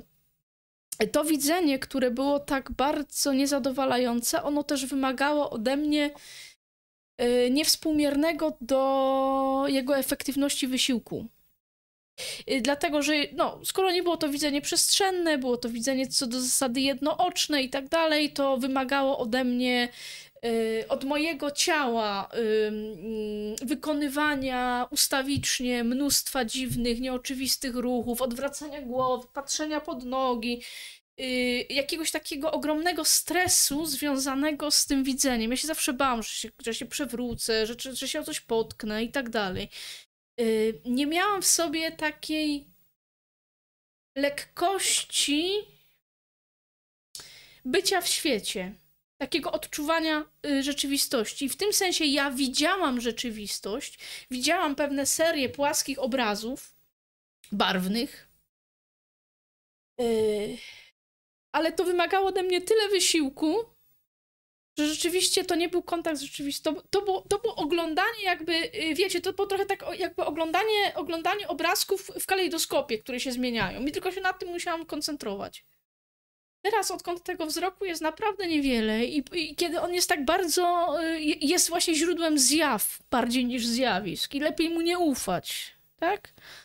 Znaczy w, sensie, w tym sensie jestem, na zupełnie przeciwległym biegunie się znajduje niż Kartezjusz, który w końcu w medytacjach doszedł do wniosku, że no zasadniczo to jednak ten zmysł wzroku jest tak skonstruowany, że żeby nas raczej nie mylić, ale żeby nam raczej tej wiedzy adekwatnej dostarczać. Nie. No ja jestem w takiej sytuacji, że mam takie poczucie, że do wzroku to się muszę z zasadą ograniczonego zaufania, tak jak w ruchu drogowym yy, odnosić. Znaczy jak ja jeszcze coś widzę, to nie znaczy, że to jest tak, nie? Znaczy, że jak ja coś widzę, to się powinnam ze dwa razy zastanowić, czy na pewno, na pewno to, co widzę jest, czy naprawdę widzę to, co tam jest, czy tylko coś mi się znowu zjawia, jakaś zjawa. Raczej, raczej, mam, zja raczej mam kontakt ze zjawami niż ze zjawiskami. I dzięki temu, że teraz ja świadomie sobie zdałam z tego sprawę, jak niezadowalający jest ten wzrok, to przeżyłam, przeżywam właśnie to zakorzenienie, o którym wspomniała Alicja.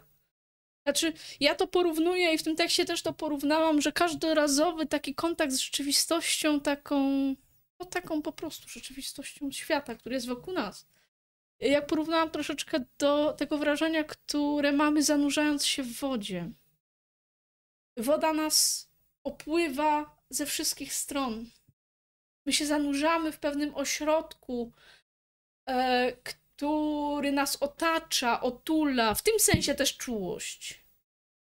E, ja się czuję wreszcie dobrze w tej przestrzeni, ja się wreszcie mogę rozluźnić. E, mogę zaufać swojemu ciału. Jeżeli tylko odpowiedz z odpowiednią uwagą, nasłuchuję, odczuwam. Bo ten świat do nas mówi. Mhm. No. Tak. Tylko musimy go słuchać. Jest komentarz. Znowu język słuchać. A, no nie? Agrzel napisał, a, wiele ciekawych spostrzeżeń, dziękuję. Pytanie, jak ma się doświadczenie przestrzeni w związku z powrotem do cielesności w przypadku takiego intensywnego wykorzystania innych modalności zmysłowych? Ja też resztę pytań e, przeczytam tutaj. To akurat pierwszy będzie, nie? Mhm. Y, to jest y, doświadczenie własnej cielesności jest y, tak naprawdę fundamentalnym doświadczeniem. To znaczy ja ja poniekąd jakby początek, początek tej takiej mm, postępującej utraty wzroku, tego ubywania, tak naprawdę to był, to był również początek odkrywania tego, że ja mam ciało. Że ja mam nie tylko bardzo niedoskonały wzrok, ale że mam, że jestem, że jestem ciałem. Że jestem e, obiektem, e, obiektem przestrzennym i cielesnym, które jest gotowe, e, które, które właściwie może być całe otwarte na świat. Ja pisałam też o tym w tym tekście, że to jest y, kwestia taka też fundamentalna. Ona generalnie dotyczy ludzi jako całości, jako, jako, znaczy jakby ludzi jako ogółu. Y, my jesteśmy, co do zasady hominidy, jesteśmy dwunożni i dwuoczni. To warunkuje naszą wertykalną pozycję w świecie. Jesteśmy osią świata, pisał też o tym Merleau-Ponty. Y, y, my jesteśmy osią świata, jesteśmy, jesteśmy axis mundi, tą osią naszego świata jesteśmy my. I ja tak naprawdę zdałam sobie z tego sprawę w momencie, kiedy zaczęłam tracić wzrok. Y, cielesność. Pierwsza faza utraty wzroku yy, przynajmniej w moim wypadku była, znaczy nie, nie, chodzi o pierwszą fazę, jak się urodziłam z wadą wzroku. Chodzi o stan z przełomu lat 2007-2008, kiedy się stan chorobowy yy, gwałtownie zaostrzył. Yy, to ten początek był związany z bardzo silnym bólem głowy. Yy, i był związany z y, praktycznie zanikiem dyspozycji tego bardzo nie, niedoskonałego, ale jednak widzenia, które miałam przez te 24 lata. Y, doznałam własnego ciała jako ciała obcego. Bo coś wewnątrz mnie było, co mi nie pozwalało funkcjonować normalnie, czyli jak do tej pory. Y, mój świat zaczął się wielu sensach tego słowa rozpadać.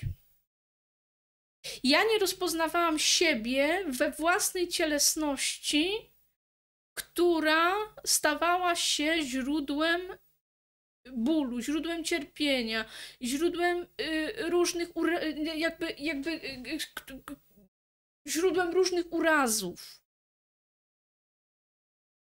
Więc pierwsza faza utraty wzroku to była też faza y, bardzo trudnego przezwyciężenia tego poczucia ciała, ciała, y, własnego ciała jako ciała obcego, czyli czegoś, co uwiera, czegoś, co dolega, czegoś, co jest dolegliwe, co jest, co jest przeszkodą, co jest zawadą.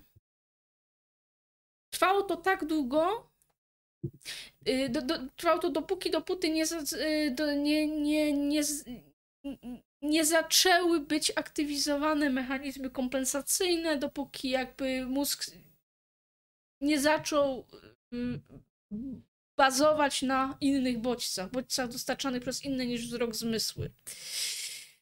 Y, kiedy zdałam sobie z tego sprawę, że coś się zmienia na plus, że moje własne ciało daje mi podpowiedzi, jak mam funkcjonować, y, zdecydowałam się zaufać temu. Zresztą nic innego nie miałam. Wsłuchałam mhm. się w siebie. I zaczęłam świadomie z tego korzystać.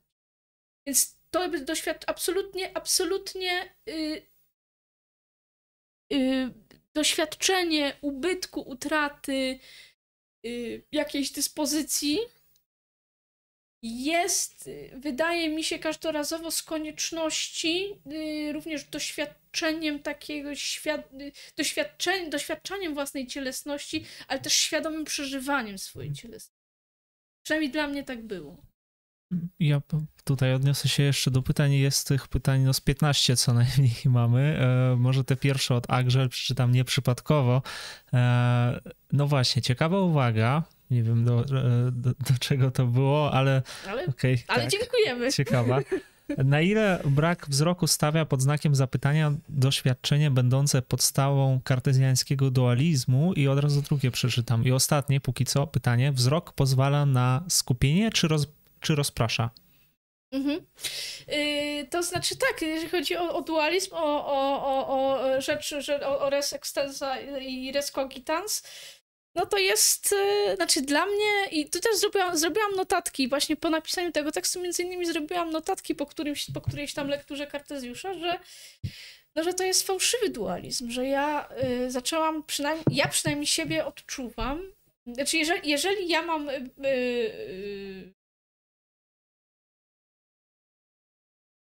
czuję się jako zjednoczenie rzeczy rozciągłej rzeczy myślącej.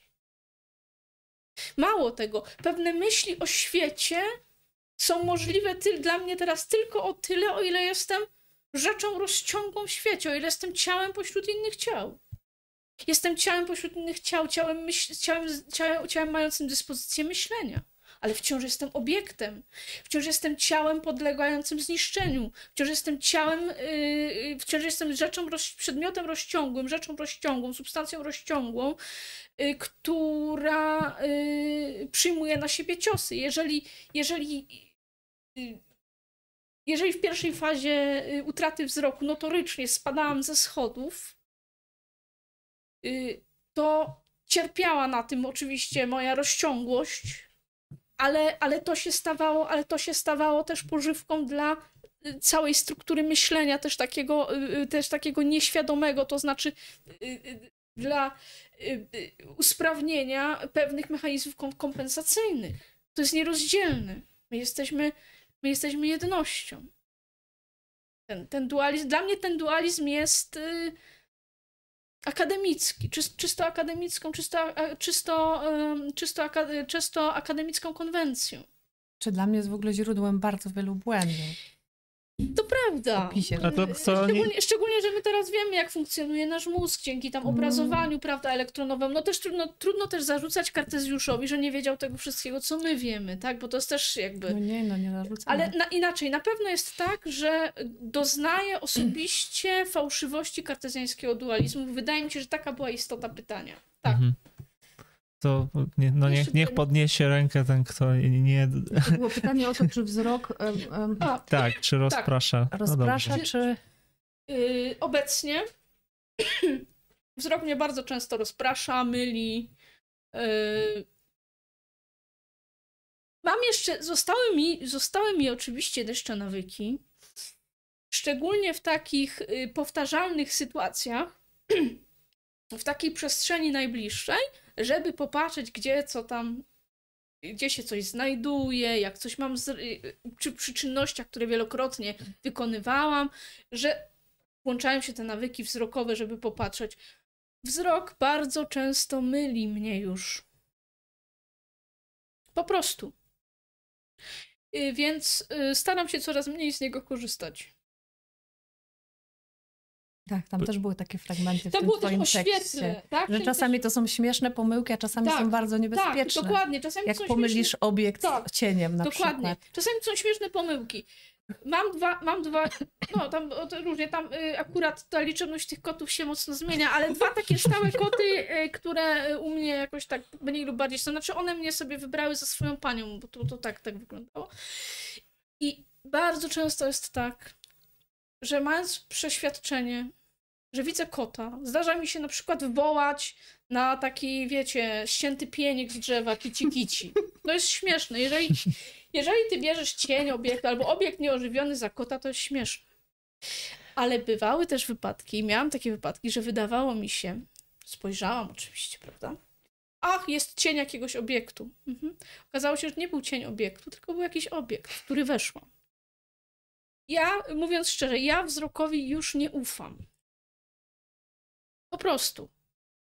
A przynajmniej, yy, przynajmniej do jego yy, treści, do treści tych doznań wizualnych z, z, z bardzo ograniczonym zaufaniem podchodzę, yy, no żeby sobie zwyczajnie nie zrobić krzywdy, tak? Tak. Ja, ja spróbuję tak szybko może przeczytać kilka od razu pytań. To znaczy, było pytanie o narkotyki, alkohol. Czy próbowała pani kiedyś, nie wiem, czy. To jest pytanie osobiste, więc możesz nie odpowiadać. Ale, ale w jakim kontekście? To, to, bo to, Rozszerzanie swoich doświadczeń chyba. doświadczeń. Jeszcze bardziej doświadczenie. Znaczy, Wiktor znaczy, Sadowski znaczy, zapytał. powiem tak, y, z narkotykami nigdy nie eksperymentowałam i nie zamierzam, y, natomiast y, no nie, nie, alkoholu nigdy nie używałam w takich ilościach i tak, żeby celowo rozszerzać swoją świadomość, jeśli, jeśli jest swoje doznania, nie. Dobrze, Nie. to ja idę dalej. Gostek581 e, napisał, że mi jako osobie autystycznej e, sposób opisu dany przez pani jest uderzająco podobny do tego, jak sam doświadczam pewne miejsca i przeczytam od razu pytanie. Andrzej Karaś e, napisał: Pani Małgorzato, a jak z estetyką? Z pewnością posiada Pani gust estetyczny. Zastanawiam się, co Pani się podoba, a co nie i na jakiej podstawie Pani to rozsądza. Mówię rzecz jasna o rzeczach wizualnych. Mhm. Jest, y, tak, najpierw się, najpierw się do y, pana, który pisał o, do, o, o, o doświadczeniach osoby ze spektrum autyzmu odniosę. Mhm. Y, To jest. y, y, To jest bardzo znamienne, o czym pan pisze, dlatego że mm, i to poniekąd właściwie potwierdza to, o czym, o czym mówiła Alicja, że każda odmienność od. Nie będziemy dyskutować, na ile on jest słusznie formułowany, jakiegoś takiego standardu percepcyjnego, y,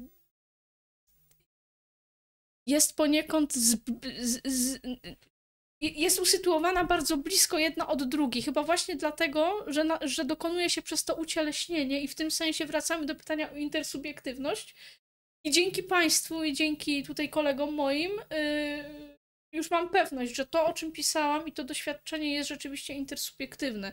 I tu też y, pana, pana spostrzeżenia też y, y, pokazują, jak e, jak bardzo jest wokół nas wiele tej odmienności i jakie to jest interesujące, jeżeli byśmy się tylko chcieli tym y, podzielić. Co do estetyki, to jest też to jest też temat, to jest też temat, e, temat, temat rzeka. To znaczy, co mi się podoba. Ja na przykład bardzo lubię malarstwo impresjonistyczne.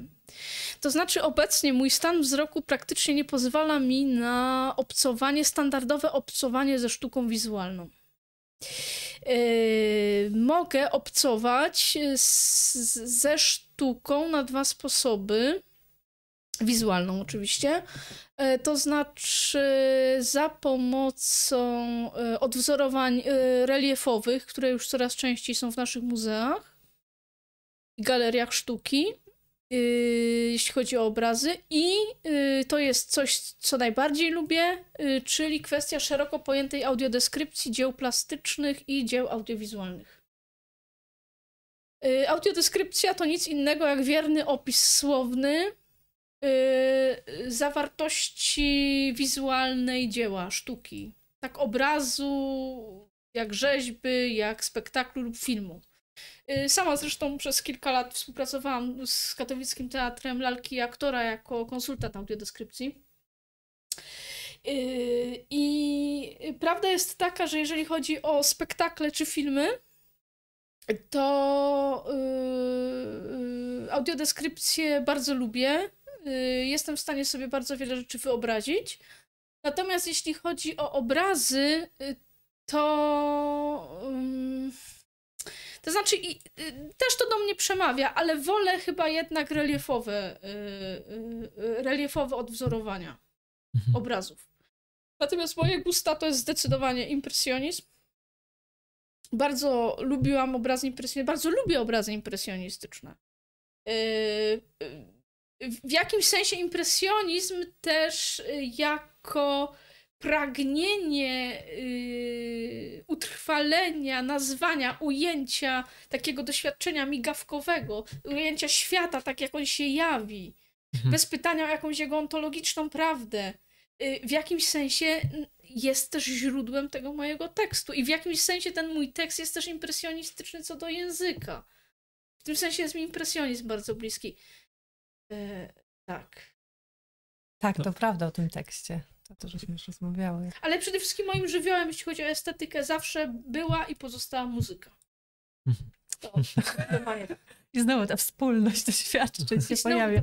Ale jak powiedziałaś o muzyce, to jak mogę nawiązać do, do, fragmentu tekstu, który też mi się wydał bardzo znaczący. Zaczęłaś w pewnym momencie pisać, jak opisywałaś to, jak musiałaś się nauczyć tego, bo ja tego nie potrafię, do dzisiaj przyznam się, nie potrafię słuchać, mm-hmm. jak ktoś czyta książki. Tak. I tak jak powiedziałeś, że łatwiej jak aktor, a trudniej jak jest sztuczne, dla mnie to nie ma znaczenia. Nawet jak jest aktor, czyta, mm-hmm.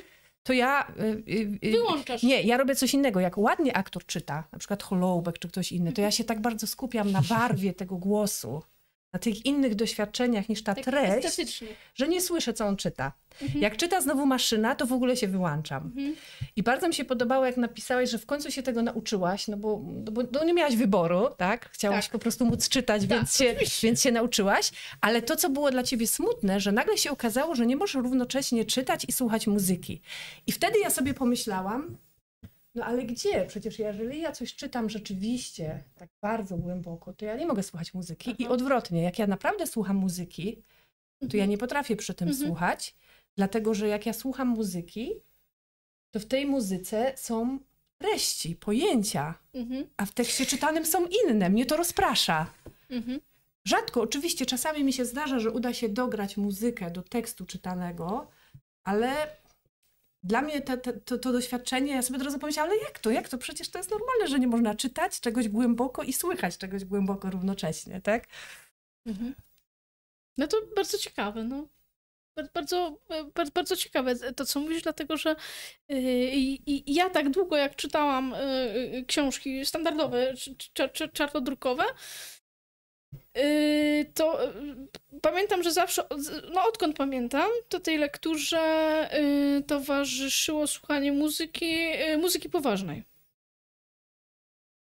I jakoś wydaje mi się, oczywiście to teraz ja się odwołuję do zasobów mojej pamięci, bo to już było trochę czasu minęło, ale mm, no mam wrażenie, że mi się chyba jakoś udawało tą, tą uwagę podzielić. Natomiast tak, y, jeśli chodzi o sam początek y, przestawienia się z czytania wzrokiem na czytanie, na słuchanie książek, znaczy na czytanie w formacie, w formacie audio, y, czy to lektora żywego, czy syntetycznego, to to rzeczywiście wymaga, wymaga czasu. I ja pamiętam, że te książki, które czytałam na przełomie lat 2007-2008, ja musiałam po, kil po kilkakroć y, ich słuchać, bo ja oczywiście ja zaczynałam słuchać, ja się, ja, się, ja się naprężałam, tak, to teraz ja będę słuchać, w ogóle nic mnie nie będzie rozpraszał. Nie dało się. Dopóki, y, dopóki mózg nie był gotowy, po prostu się nie dało. Musiałam ćwiczyć, ćwiczyć, ćwiczyć, ćwiczyć, aż w końcu, y, aż w końcu, no wypracowałam tą dyspozycję. Ale brakuje mi. Jeżeli są. Generalnie bardzo mało rzeczy mi się śni, które dotyczą mojej przeszłości. I, I, te, które mi się śnią, a dotyczą przeszłości, to są właściwie jedyne sny, w których mam marzenia wizualne. E, I właściwie mnie się śnią dwie rzeczy. Słuchajcie, dwie rzeczy mi się Akurat śnią. było pytanie o sny, to... Tak? O, tak, tak, proszę. No, widocznie mam jeszcze inne dyspozycje. Masz, na pewno. Y, to znaczy, śnią mi się z przeszłości mojej, tej takiej, y, w której widziałam w miarę dobrze, dwie rzeczy. Znaczy, śni mi się, że czytam książki, po prostu czytam w czarnym druku książki. A drugi sen to jest, że jeżdżę na rowerze. To są dwie rzeczy, których tak naprawdę mi bardzo brakuje. To znaczy, brakuje mi kontaktu z książką. Eee we wszystkich sensach tego kontaktu takiego taktylnego, no, który no, jest mi jeszcze dostępny oczywiście, no ale ten kontakt taki całościowy, że wiecie, no siadacie nad książką, czujecie jej zapach, przewracacie strony, robicie, robicie jakieś zapiski na marginesach, coś się dzieje, co, coś się dzieje z waszym wzrokiem, z waszymi rękami, z... tego mi brakuje, no i oczywiście tego, tego tej, tej jazdy na rowerze to też mi bardzo brakuje. Pytanie o synestezję. Os, aha, tak, aha. a jeszcze tam o sny, y, y, co tam o tych snach a, było? Znaczy teraz, teraz może tak szybko nie znajdę tego pytania. Trochę tu jest różnych rzeczy. To ja może szybko o snach powiem, że jeżeli teraz mi się śnią... A, y, o, o, o, znalazłem. Właśnie co do snów, jak one wyglądają? Czy przez wspomnienia wizualne pani super widzi w nich obrazy, czy jak to wygląda? Jeżeli śnią mi się, inaczej, obrazy występują w snach tylko i wyłącznie wtedy, jeżeli śnię jakieś zdarzenia, osoby y, czy kompilacje y, tych zasobów pamięci tej wizualnej, czyli jeżeli śnię jakąś przeszłość. Natomiast jeżeli chodzi o sny, które się ściśle wiążą z moją teraźniejszością, z osobami, które teraz znam, z którymi się stykam, z tym, co. No, po prostu sny takie, y, które, które bardzo mocno są powiązane z, nasz, z, z moją codziennością, y, to praktycznie tam nie ma obrazów. No tam są wiązki innych doznań.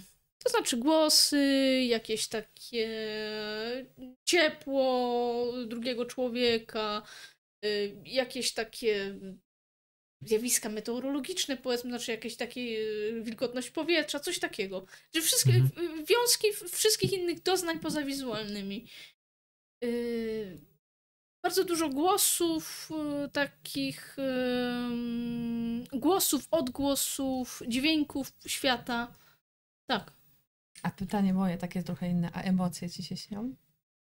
Śnią mi się emocje. Śnią mi się emocje, natomiast to ich doznawanie jest też bardzo głęboko ucieleśnione. Tak, tak. No, znaczy emocje chyba są tak, zasady ale takie, Tak, tylko że no. Y, kiedyś to było, kiedyś mam takie, mam takie wrażenie, być może to jest też tylko kwestia upływu czasu, że y, dla mnie ta sfera emocjonalna to była taka, że pojawiała się emocja i zaczęłam o tym jakoś tam myśleć. Ach. Wszystko było, znaczy moje życie było, y, mm, wydaje mi się, w dużo większym stopniu podporządkowane takiej ustawicznej intelektualizacji. I to też związane prawdopodobnie było z specyficzną sytuacją, w jakiej, w jakiej y, funkcjonowałam, gdzie jakby też musiałam dużo uwagi najbliższym poświęcać. Więc jeżeli się jakieś takie poważne, emocjonalne wyzwania pojawiały, no to ja starałam się jakoś tam rozłożyć na czynniki pierwsze, nazwać rzeczy po imieniu, powiedzieć, dobra, to robię, to robię, to dziękuję, zamykam sprawę, zajmuję się resztą. Natomiast, y, i to jest też wartość, y, y, ta uważność poznawcza nakierowana na siebie, na świat spowodowała, że ja się też zaczynam wsłuchiwać na takim poziomie cielesności w swoje emocje. To jest też wartość dodana. Tak o synestezję mówiłeś. Tak, synestezja. A pyta ktoś z naszej ekipy filozofia, tak bardzo, któryś z Michałow na pewno. A te kolory liter są indywidualne, czy każdy, kto ich doświadcza, ma takie same? Indywidualne. Indywidualne. Indywidualne. No, Nabokow tak miał myślałem inne, ten miał inne. Strawiński, Skriabin inne, tak. Zupełnie Mhm. inne. Ale to, co było ciekawe, jak już o tym pytasz, to, to jak opisywałaś, że znasz jeszcze inne alfabety, grecki i Tak. cyrylicę i No. jak to się przekłada na inne Tak. alfabety, to było niesamowite. To, to, jest ciekawe, słuchajcie, bo tak, jeżeli chodzi o, y, no, o y, i, i cyrylicy, i, i, i greki, y, i greckiego alfabetu nauczyłam się jeszcze jak w miarę widziałam. I, no i tym głoskom w Grece odpowiadały, do, odpowiadają dokładnie te same kolory, które odpowiadają głoskom łacińskim. Co do cyrylicy, jest sytuacja taka sama, z trzema wyjątkami. To znaczy z wyjątkami trzech liter, y, których ym, typograficzne wyobrażenia są jednakowe. To znaczy chodzi o, chodzi o ym, litery, y, chodzi o litery y, cyrylickie W, N i S, które typograficznie odpowiadają łacińskim literom B, H i C. I, Mhm. i y, łapię się na tym, słuchajcie, że to jest tak, że jak widzę te. Widzę, no powiedzmy, no widzę, nie? Widzę te, y, widzę te litery cyrylickie, czy słowa z tymi literami na początku, no to co mi się pierwsze nasuwa? Y, Pierwsze te, te barwy, które mi się jawią w moim intelekcie, no to to są barwy odpowiadające literom B, H i C łacińskim. I dopiero wtórnie, w kolejnym jakimś tam ułamku sekundy, bo to, bo to są migawkowe, słuchajcie, procesy, jakby wtórnie nakłada mi się to widzenie yy, jako głosek WN i, WN i S. Czyli najpierw jednak wzrokowo, a potem słuchowo. tak. Mhm. Najpierw wzrokowo, a Najpierw wzrokowo, jest a potem ciekawe. słuchowo. najpierw wzrokowo, a potem słuchowo. To No. też mi pokazuje, jak ja jednak bardzo mocno kulturowo jestem w tej widzialności zakorzeniona. I dlatego to też, jakby ja też wie, wiem, że zawsze moje doświadczenie, yy, nawet tej percepcji pozawzrokowej, bezwzrokowej, czy jakkolwiek byśmy ją yy, nie opisywali, yy, zawsze będzie kompletnie różna od percepcji yy, osoby yy, niewidomej od urodzenia, która nie ma tych zasobów, które bądź to właśnie robią takie yy, niespodzianki, sprawiają. Yy, jednak, jednak moje myślenie też w dużej mierze jest na, tym, na tej widzialności liter oparte, na tej widzialności tekstu. To, to, to zostaje w człowieku, coś, coś, coś zostaje jednak i się ujawnia w takich najbardziej nieoczekiwanych momentach. Było też pytanie, znaczy to, to jest ostatnie pytanie, w sensie os- ostatnie, które napisali, ale wcześniej jeszcze tam dużo pytań yy, czeka na nas, tylko przeczytam go, bo jest bardzo ciekawe. E, Paweł Michnicz yy, pyta, jak pani myśli, czy gdyby Polacy byli buddystami, to czy to zmieniłoby wrażliwość na odbieranie kolorów? E, tak, panie Pawle, za mało wiem o buddyzmie. Na pewno jest bardzo ciekawa taka intuicja e, o tej takiej e, mm, tożsamości, formy i pustki w buddyzmie, tak? I w tym sensie to jest. I, i, ja panu mówię wprost, ja za mało wiem o buddyzmie, nie wiem. Nie wiem, Mhm. jakby, nie wiem, nie wiem, w jaki sposób miałaby zm- zmienić percepcję koloru, w jakim sensie percepcję kolorów. Y, Jest pewnie tak, że każde, mm, że każde inne od wizualnego doświadczenie y, y, informuje nas o pewnej konwencjonalności naszych kulturowych wyobrażeń, naszych kulturowej zawartości różnych pojęć. No bo jeżeli ja doświadczam jakiegoś obiektu niewzrokowo i nagle nagle on mi się jawi z jakiegoś innego aspektu. Yy, nagle doświadczam przestrzenności tego kubka, ale nie wzrokiem, ale rękami. Doświadczam jego, yy, jego faktury, jego temperatury, jego podatności na, yy, na, na, na, na ruch moich rąk. To wszystko pokazuje, że y, każde nasze takie formalne, y, formalne wyobrażenie, każde nasze takie ścisłe definiowanie przedmiotu, y, znaczy każde, każde no to nie jest nic odkrywczego, każde definiowanie jest jakimś ograniczeniem. No my musimy definiować oczywiście, no bo, no bo, no bo musimy się jakoś komunikować, musimy też jakoś nazywać rzeczy, musimy odróżniać rzecz A od rzeczy B.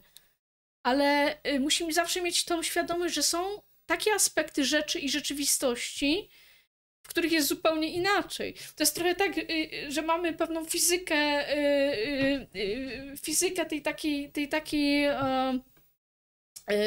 makrosfery, w, którą nam świetnie tłumaczy, nie wiem, świetnie nam tłumaczy Newton, świetnie nam tłumaczy grawitacja i tak dalej, ale wiemy, że ta rzeczywistość ma jakąś swoją y, submaterialną strukturę, gdzie rządzą się, która rządzi się zupełnie innymi prawami. Y, a jednocześnie ta rzeczywistość stanowi jedność. Tylko są różne jej poziomy. Hmm. Tak. To już wchodzimy teraz w ontologię. Wchodzimy bo moglibyśmy właśnie zapytać, jak, co z tych twoich wszystkich doświadczeń, bo mówimy teraz o procesach percepcyjnych człowieka, ale moglibyśmy zejść na to, no właśnie, a co nam to mówi o strukturze rzeczywistości i czy to, ta nasza kultura, która się e, tak na tym wzroku skupiła, e, jednak bardzo, bardzo aspektowo ujmuje tą rzeczywistość. Znaczy takie jest moje gdzieś tam przeczucie i, i, i wyczucie tego. Yy, tak, no, no tak, no yy, yy, bo trochę jest tak, że my, że wielozmysłowe doznanie mm, jest na pewno, znaczy jest możliwe, o czym myśmy już tutaj rozmawiali, ale jest na pewno dużo trudniejsze. I ta aspektowość ta aspektowość jest właściwie, można powiedzieć, nieunikniona, jeśli chodzi o taką skuteczną i w miarę szybką no, działalność naszą w świecie, tak? Jeżeli chodzi o takie nasze potoczne doświadczenie, no to ta aspektowość nam w zupełności wystarczy. Ale tylko, ale tylko w tym zakresie nam powinna wystarczyć. Powinniśmy, yy, powinniśmy wiedzieć albo mieć gdzieś z tyłu głowy w pamięci, że że są też inne aspekty. Znaczy nie, ja... bo jakby, jakby moje pytanie troszeczkę do tego się kieruje, że wiadomo, że jest wieloaspektowość, bo ja teraz to rozumiem tak, że jeżeli ja mówię też o swoich doświadczeniach, tak? Doświadczam czegoś wieloma zmysłami, to wtedy oczywiście każdy z tych zmysłów jest od, odpowiednio. Mm, znaczy, nie mogę aż tak bardzo skupiać się na wzroku, bo skupiam się też na innych, więc jakby oddaję część tych informacji przez wzrok, trochę mniej wchodzi przez wzrok, a więcej wchodzi przez inne zmysły. Mhm. I mam oczywiście aspektowość, bo każdy daje mi tylko jakiś aspekt, ale wydaje mi się, że to doświadczenie jest wtedy mimo wszystko bogatsze i bardziej autentyczne, niż gdybym te inne zmysły zawiesiła i skupiła się tylko, jak najwięcej czerpię ze wzroku, prawda? Czy nawet nie mówię, że to trzeba robić równocześnie, tylko można na przykład teraz, teraz na przykład wyłączę wzrok, prawda? Mhm. Na, przykład, na przykład jak często jest tak, że jak chcemy się wczuć na przykład w muzykę albo w emocje kogoś, zamykamy oczy. Tak. Nie, no to tak, nie, to w pełni, pełna zgoda. I teraz właśnie pytanie, czy nasza kultura jednak nie zrobiła nam źle, jeśli chodzi o rozpoznanie struktury, że te inne. Chcę teraz trochę tak, troszeczkę tak wprowadzić takie zamieszanie, bo powiedziałeś, że z jednej strony nie bójmy się tego, że używamy tych pojęć, które są mm -hmm. metaforami widzenia i oczywiście zgadzam się z tym, bo musimy rozmawiać, no. a z drugiej strony, a może jednak trochę się bójmy, w sensie, że spróbujmy jednak otworzyć się też językowo i kulturowo tylko to, tylko to jest problem taki, że musimy tworzyć nowe pojęcia, prawda? I wtedy co? I wtedy nie możemy posługiwać się językiem filozoficznym, analitycznym, tylko musimy zacząć się posługiwać metaforami, poezją, bo nie bez no. powodu filozofia zrodziła się najpierw z takiego języka, który był bardzo nieprecyzyjny, prawda? Tak, no, no y, nie, no tu oczywiście y, tu, tu, tu oczywiście pełna zgoda z tym, że ja też nie mogę się jakoś e, arbitralnie i kategorycznie wypowiadać, e, co nam zrobiła kultura oparta na widzialności. Dlatego, że tak jak rozmawialiśmy też przed e, wejściem, ja oczywiście w tej kulturze jestem i mój język jest zanurzony w tej kulturze, ale samo doświadczenie widzialności jest, było mi dane szczątkowo, więc ja też tak do końca nie wiem, co nam ta kultura zrobiła, bo mnie ona no tego nie, nie zrobiła. Tak, więc, więc jakby jakby ja tutaj jestem trochę mniej ofiarą, nie? Akurat tego, tak, tego masz eksperymentu. Rację, masz rację, ale jest... jako problem to chciałam nie, tak jako, nie, oczywiście, jako problem to jest. Zresztą pisałam o tym w końcówce mojego tekstu, że bardzo trudno jest pisać o tak subtelnych doznaniach, nie tylko dlatego, że one są subtelne, ale dlatego, że praktycznie cały nasz język filozoficzny to jest po prostu y, metaforyka oparta na widzialności. Mhm.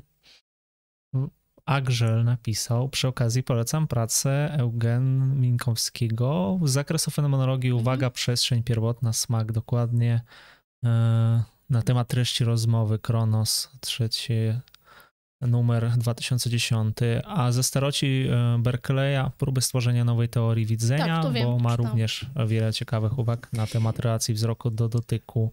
Mhm. E, tak. Dziękuję bardzo za tego Minkowskiego. I jeszcze sobie... dotyk Minkowski esej. Mhm. Sobie, y, sobie na pewno, na pewno sobie y, przeczytam. Tak, to co pan pisze o Berkeleyu, tak, i, i zresztą to jakoś też w rozmowach y, naszych mm, było obecne przed, przed, przed, przed spotkaniem. Ja pisząc ten tekst powróciłam między innymi do empiryków, Właśnie dlatego, że yy, nie dlatego, że bym się zgadzała z ich konkluzjami, ale dlatego, że oni yy, yy, bardzo bliska jest mi ich uwaga i takie nakierowanie namysłu na tą treść doznań. I w tym sensie oni byli też, też w jakimś sensie byli moimi przewodnikami.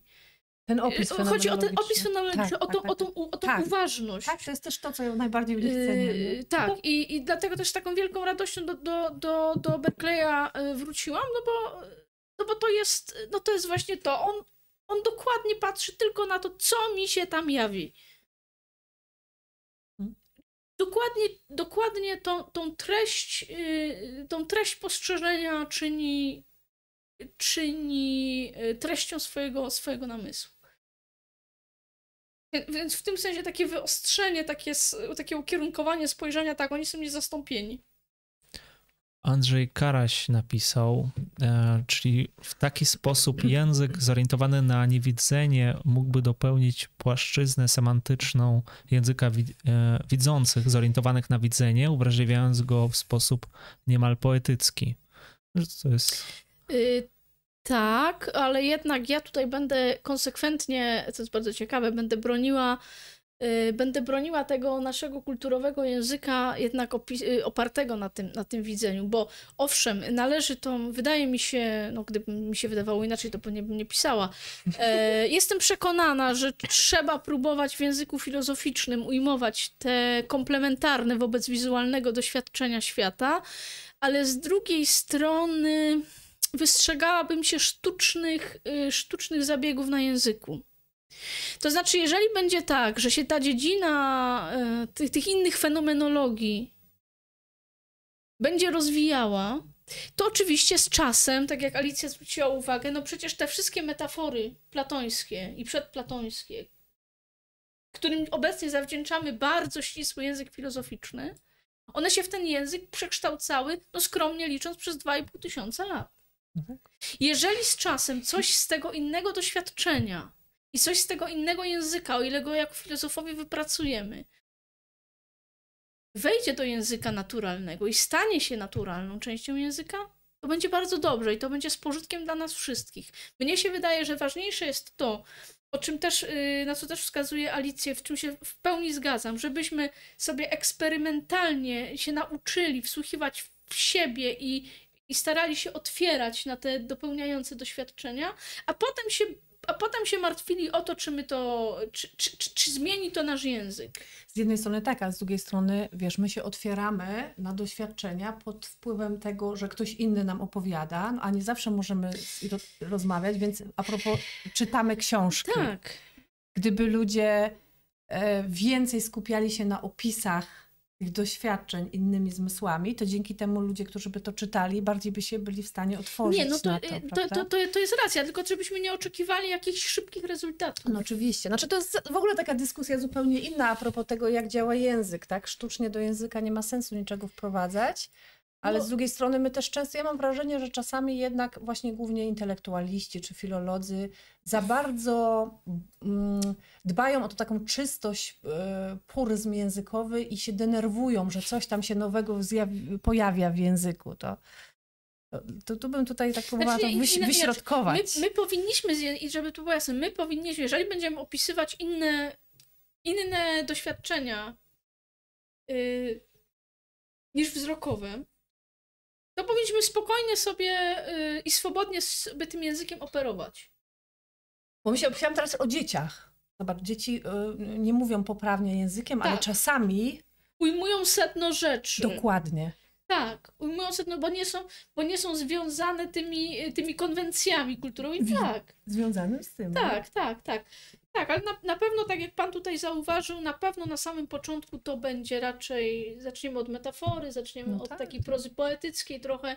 No i ja sama nie, ja sama nie mogłam, ja sama lepszego narzędzia nie znalazłam, tylko, tylko też oscylowałam na, na, na, na, na pograniczu takiego, takiej eseistyki, no bo tylko tak mogłam się wypowiedzieć. Damian Przybyła napisał: Słucham tej dyskusji z ogromnym zainteresowaniem. Jestem niewidomy, a filozofia to obszar moich zainteresowań. Sam próbuję poszukiwań fenomenologicznych. I teraz tak, jest pytanie, Michał Antkowiak. Nasuwa mi się pomysł, może już przez kogoś urzeczywistniony, że niewidomi mogliby prowadzić dla, e, dla widzących szkolenia poszerzające zmysłową percepcję otoczenia. No, Notujesz? Tak, tak, tak. Skrzętnie notuję. Co trzeba Yy, zrobić? Tak, dwie sprawy. Dwie sprawy. To, o czym pisał pan Damian. No, panie Damianie, trzymam kciuki i, i niech pan pisze. Ja sama jestem bardzo ciekawa y, pańskiego doświadczenia. Też ze znajomym y, filozofem z Gdyni, niewidomym, też rozmawialiśmy na ten temat. To, są, to znowu będzie kompletnie inna fenomenologia niż moja. Mhm. Właśnie o to chodzi, żeby, żeby, żebyśmy pisali, żebyśmy, żebyśmy nie bali się, żebyśmy potrafili pisać z, siebie, pisać z siebie, tak głęboko z siebie. Bo, no bo to jest właśnie najważniejsze. Ym, pytanie o to y, po- pana Michała, ta- ta, sugestia. y, No to jest bardzo ciekawa sugestia, wie pan, Y, bo o ile wiem i sama zresztą w takich zajęciach miałam okazję uczestniczyć, opowiadałam raz, zostałam raz poproszona przez jeden z uniwersytetów medycznych w Polsce o przygotowanie zajęć z percepcji. Właśnie przez osoby z dysfunkcją wzroku dla studentów kierunków medycznych, ale yy, wie pan, jestem pewna, że jestem pewna, że to byłaby wartość, yy, ale wymagałaby na pewno dwóch, znaczy spełnienia dwóch warunków przez takie osoby, które, mm, które miałyby te zajęcia prowadzić. Po pierwsze, te osoby musiałyby najpierw same bardzo świadomie, e, bardzo świadomie przepracować własne doświadczenie i zdawać sobie sprawę z odmienności własnego doświadczenia wobec doświadczeń innych osób. No i znowu mówimy, znowu tutaj będzie wiele fenomenologii. Będzie tutaj wiele fenomenologii. Yy, Na pewno jest tak, że częściowo te zagadnienia yy, percepcji przez niewidomych yy, świata w formie szkoleń jest taka wiedza przekazywana, ponieważ kilka organizacji pozarządowych prowadzi takie, no teraz nie wiem jak będzie z tym prowadzeniem zajęć w szkołach, bo Nie wszystkie są podmioty mile widziane, ale y, y, wiele organi- kilka organizacji prowadzi takie zajęcia dla uczniów y, szkół różnego stopnia, w których przybliża takie codzienne funkcjonowanie osób z dysfunkcją wzroku, w którym też się jakby kwestie percepcji pojawiają, to znaczy percepcji na przykład przestrzeni zapośredniczonej przez białą laskę, kwestie takich wykonywania takich prozaicznych czynności domowych, kwestie takich stosowania pewnych bardzo specyficznych y, y, technik, na przykład poszukiwania opuszczonych przedmiotów na, na, na, na podłogę. Więc są takie. y, Na pewno jest tak, że, że taka baza do prowadzenia takich, takich szkoleń, do opowiadania o takiej innej percepcji, no już istnieje, ale prawdopodobnie te szkolenia będą, musiałyby, być, musiałyby tego typu szkolenia stać się częścią takich szerszych szkoleń, w których w ogóle by się przybliżało słuchaczom y, takie codzienne funkcjonowanie osób z dysfunkcją narządu wzroku, no bo jeżeli ktoś nie ma z takimi osobami kontaktu, to naj- najprawdopodobniej rozpoczęcie takiego kursu będzie wymagało opo- opowiedzenia o takich y, bardzo technicznych y, stronach tego, fun- tego, tego codziennego funkcjonowania. Ale to jest na pewno, to jest na pewno do wyzyskania pole. Czytam dalej. Jest pytanie od, e, to znaczy komentarz bardziej. Joanna Kamalinowska e, pisze: Wszystkie nasze przekonania percepcyjne są zależne od naszego doświadczenia. tym doświadczenia kulturowego, widzenie w tym e, nie jest osamotnione. W cudzysłowie, percepcja ma charakter konstrukcyjny, nie tylko ta wzrokowa. No to, to, to prawda. To prawda. Raz, że ma charakter konstrukcyjny w tym sensie, że e, w opracowywaniu danych bodźców wszelkiego rodzaju bierze udział e, rozbudowany mm, aparat e, mózgowy. To to jest pierwsza rzecz, że, że, są, że są konstruowane wtórnie jakby naszym, w naszym umyśle. No dwa, że kulturowo, no jednak ja bym się upierała, że, yy, że jednak ten wzrok yy, ma tutaj uprzywilejowane znaczenie. On ma i to jego kulturowe uprzywilejowanie jest oczywiście następstwem uprzywilejowania fizjologicznego, więc to nie jest zarzut. Yy,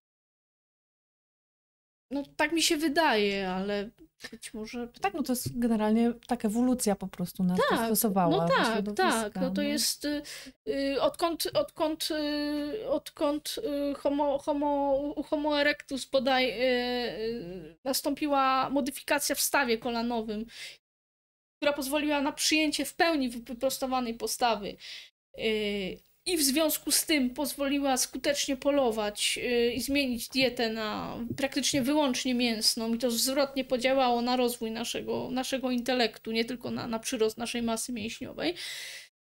Yy, odtąd też wzrok się stał takim dominującym, prawda, yy, dominującym takim e, zmysłem, dlatego że musieliśmy y, no, wygrać tą, y, wygrać tą, y, ten, ten ten wyścig o pierwszeństwo na sawannie jeszcze nie dać się y, zjeść y, drapieżnikom, prawda? No to... No właśnie, tak idąc dalej, już całkiem spekulując, można byłoby się zastanowić, czy właśnie to, że ten y, wzrok zaczął tak ewolucyjnie dominować i jak sama powiedziałaś, dzięki temu tak, też to zwrotnie spowodowało, że nasz mózg stał się tak. większy, to coś takiego jak abstrakcyjne myślenie i pojęciowość tak. jest tego konsekwencją, prawda? O, oczywiście, jestem absolutnie przekonana. Więc jednak ten wzrok będzie, ta pojęciowość, język, refleksja i ten wzrok gdzieś tam powiązane będą.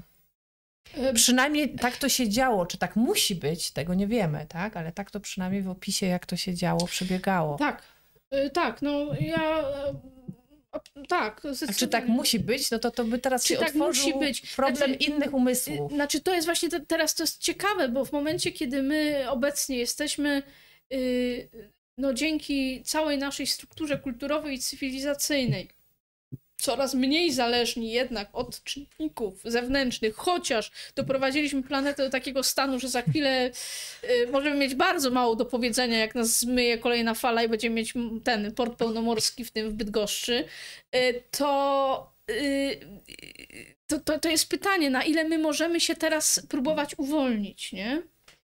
Y, Y, druga sprawa jest taka, to jest też inne wyzwanie. Y, y, wyzwanie, przed którym znowu staniemy, na przykład wyzwanie rozwoju sztucznej inteligencji. Nie? Jakby.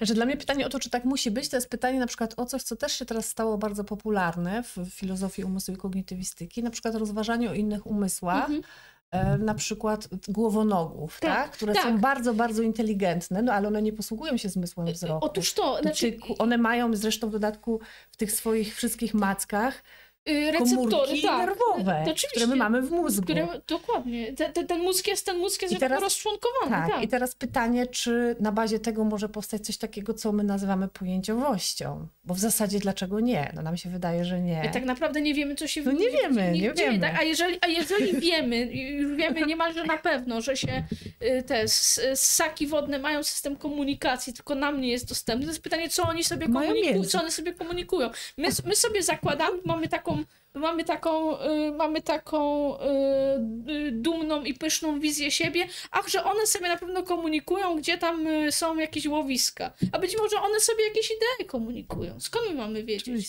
Wiemy o słoniach, które, które wykazują no, quasi żałobne, prawda? Y, reakcje, kiedy widzą kości swoich pobratymców, nawet nie ze swojego stada, ale po prostu rozpoznają kości innych słoni na sawannie odróżniają od kości innych zwierząt. Przyszedł mi, przepraszam, do głowy teraz taki Ale dowcip.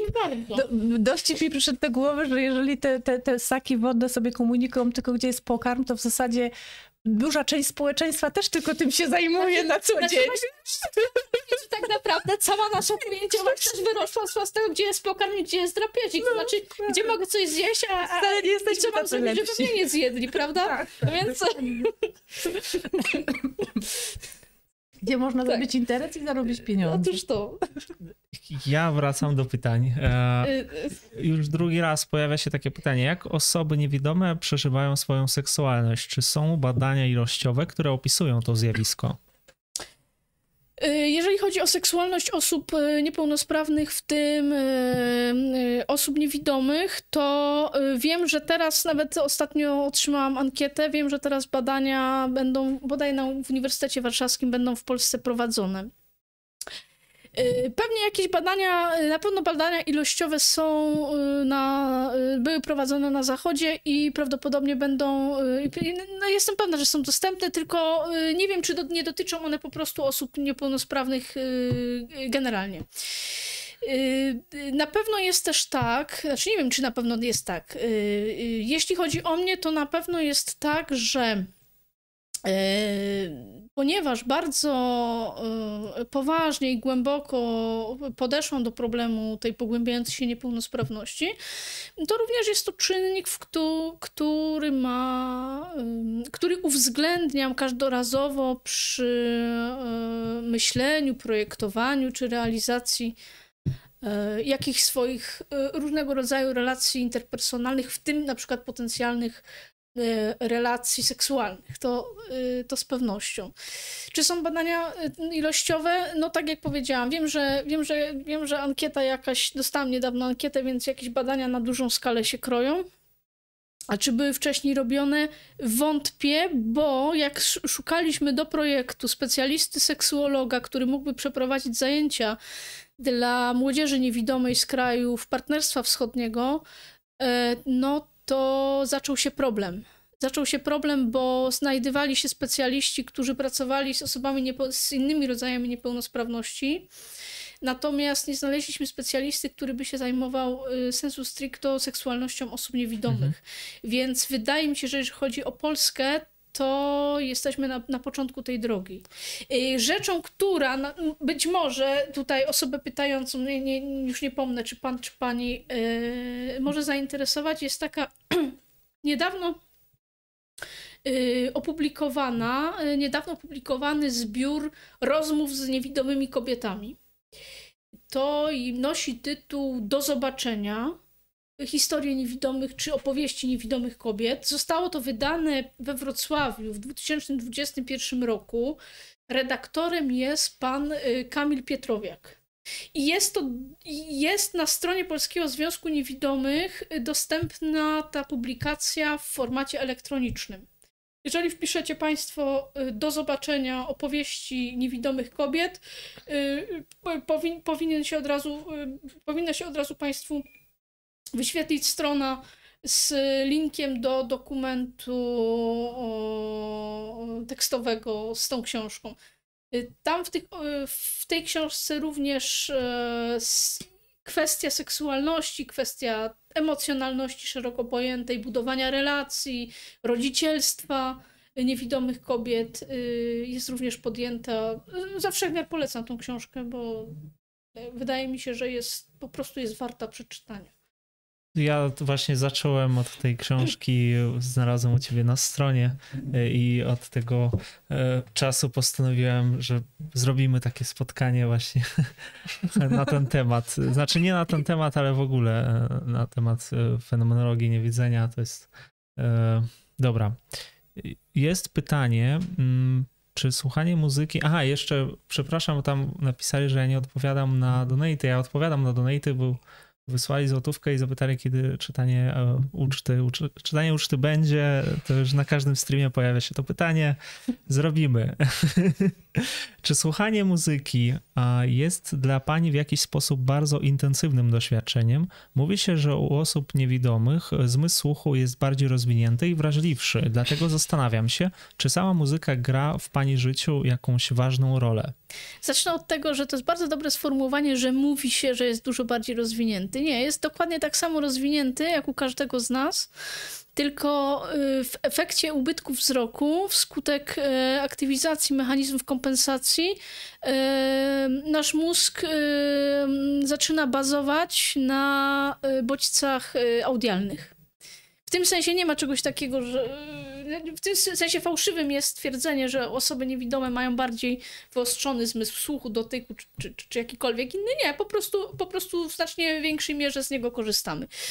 Tak, słuchanie muzyki jest bardzo intensywnym doznaniem. E, teraz, kiedy nie mogę e, e, słuchać muzyki czytając, równocześnie czytając, właściwie znowu Patrzcie, ja sobie uświadamiam, ile, ile bogactwa. Wydaje mi się, że też odkryłam muzykę na nowo, dlatego że mogę się na niej w pełni skupić. A dzięki temu, że również, ta, że również chromestezja dotykała przestrzeni, dotyka przestrzeni muzycznej, czyli jakby y, również dotyka barwnego słyszenia dźwięków określonych, określonych tonacji, określonych wysokości, e, no to jest rzeczywiście głębokim, bardzo bliskim, bardzo ważnym dla mnie doznaniem. Muzyki słucham różnej, e, od e, muzyki poważnej, szczególnie sobie cenię rosyjskich symfoników, e, poprzez taką poezję śpiewaną, utwory rosyjskich bardów, ale także jakiś rok może być. Nie, lubię, naprawdę lubię muzykę i odgrywa bardzo ważną rolę w moim życiu muzyka. To czytam następne pytanie.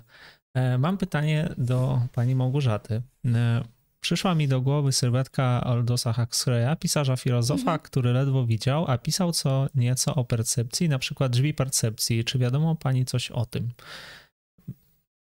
Y, no, tyle, mi, tyle mi wiadomo, że, że, że, że Huxleya dawno, dawno temu czytałam, ale nie pod kątem percepcji, po prostu czytałam, czytałam, te, czytałam jego książki. Wydaje mi się, że warto by było pod tym kątem te książki inaczej. Y, I o tym też pomyślałam, pisząc ten tekst, że Huxley jest jednym z tych pisarzy, do których ja bym chciała powrócić pod kątem tych rozważań, zobaczyć na ile ewentualnie możliwe że to doświadczenie e, e, praktycznie szczątkowego widzenia, na ile ja, ja, ja dobrze pamiętam u Huxleya, miało, miało znaczenie. Ale Wy... u niego tam jeszcze LSD miało duże znaczenie. On y, chyba to po, pod wpływem czy po wpływie pisał. Tak, no więc y, to jest, ale na pewno warto się, warto się temu przejrzeć. Ja nie wiem, nie mhm. wiem, ale, ale na pewno o Huxleyu pomyślałam też. Tak, pisząc, pisząc te moje yy, moje refleksje. Jest też tak trochę, że yy,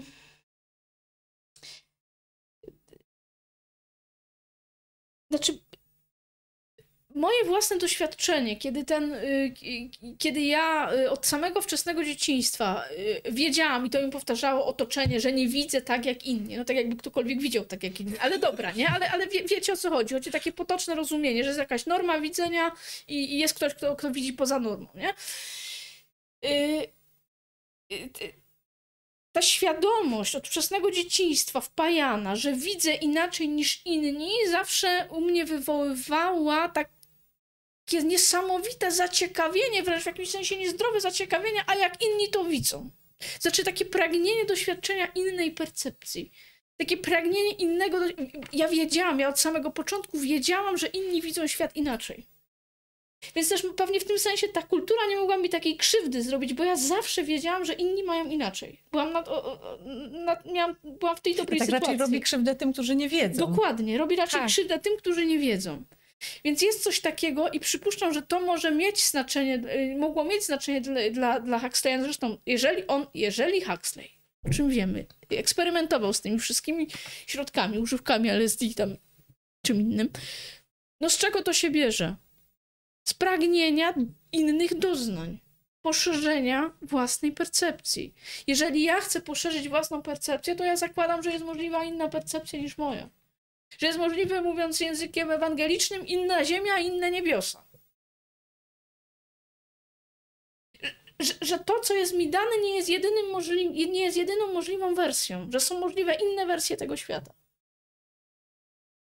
Przeczytam jeszcze kilka komentarzy od Damiana. Przybyło, jako niewidomy muszę dopiero uczyć się niewidomego postrzegania świata I też e, tutaj Damian napisał, były badania w kręgu anglosaskim, nie wiem. Chyba o, tej, chyba o tej seksualności tak, prawdopodobnie. Tak. Ale jest też książka po polsku, seksolożki, to są takie wywiady właśnie z seksolożkami, gdzie niektóre e, z tych seksolożek opisują doświadczenia z osób właśnie e, z niepełnosprawnością, niektóre doświadczenia, ale tam mhm. nie ma, nie pamiętam, żeby tam mhm. coś było na temat osób niewidomych. Ale wracając do tej seksualności, właśnie teraz mi się przypomniało y, też kwestia taka, która jest y, no właściwie na zachodzie, ale nawet na takim bardzo, y, nie tylko na zachodzie, bo na przykład w Czechach też zupełnie normalnie funkcjonuje sfera usług seksualnych dla osób niepełnosprawnych. Mhm. Coś, co w Polsce się dopiero zaczyna przebijać i mówiąc szczerze, no nie chcę być złym prorokiem, ale na razie to ja tego tutaj nie widzę. Bo, no, bo po prostu powiedzmy niesprzyja, niesprzyjające nie są warunki. Tego. Nie widzę no, tego. Absolutnie tego nie widzę. A widzisz? A widzisz. Y, ale mogę się mylić, natomiast y, jest już pewną normą w krajach y, nawet bliskich nam geograficznie, że ta sfera usług seksualnych skierowanych dla osób, do osób niepełnosprawnych jest rozwinięta, funkcjonuje, często nawet funkcjonuje w ramach y, ubezpieczenia zdrowotnego. Chyba tak jest w Czechach. Y, co jest y, moim zdaniem, znaczy my generalnie w Polsce jesteśmy w takiej, jeszcze jesteśmy w sytuacji, w której dopiero zaczynamy otwarcie mówić o o oczywistych oczywistościach, to znaczy o tym, że osoby z niepełnosprawnościami mają takie same potrzeby seksualne, jak e, e, wszystkie inne osoby bez poważnych niepełnosprawności.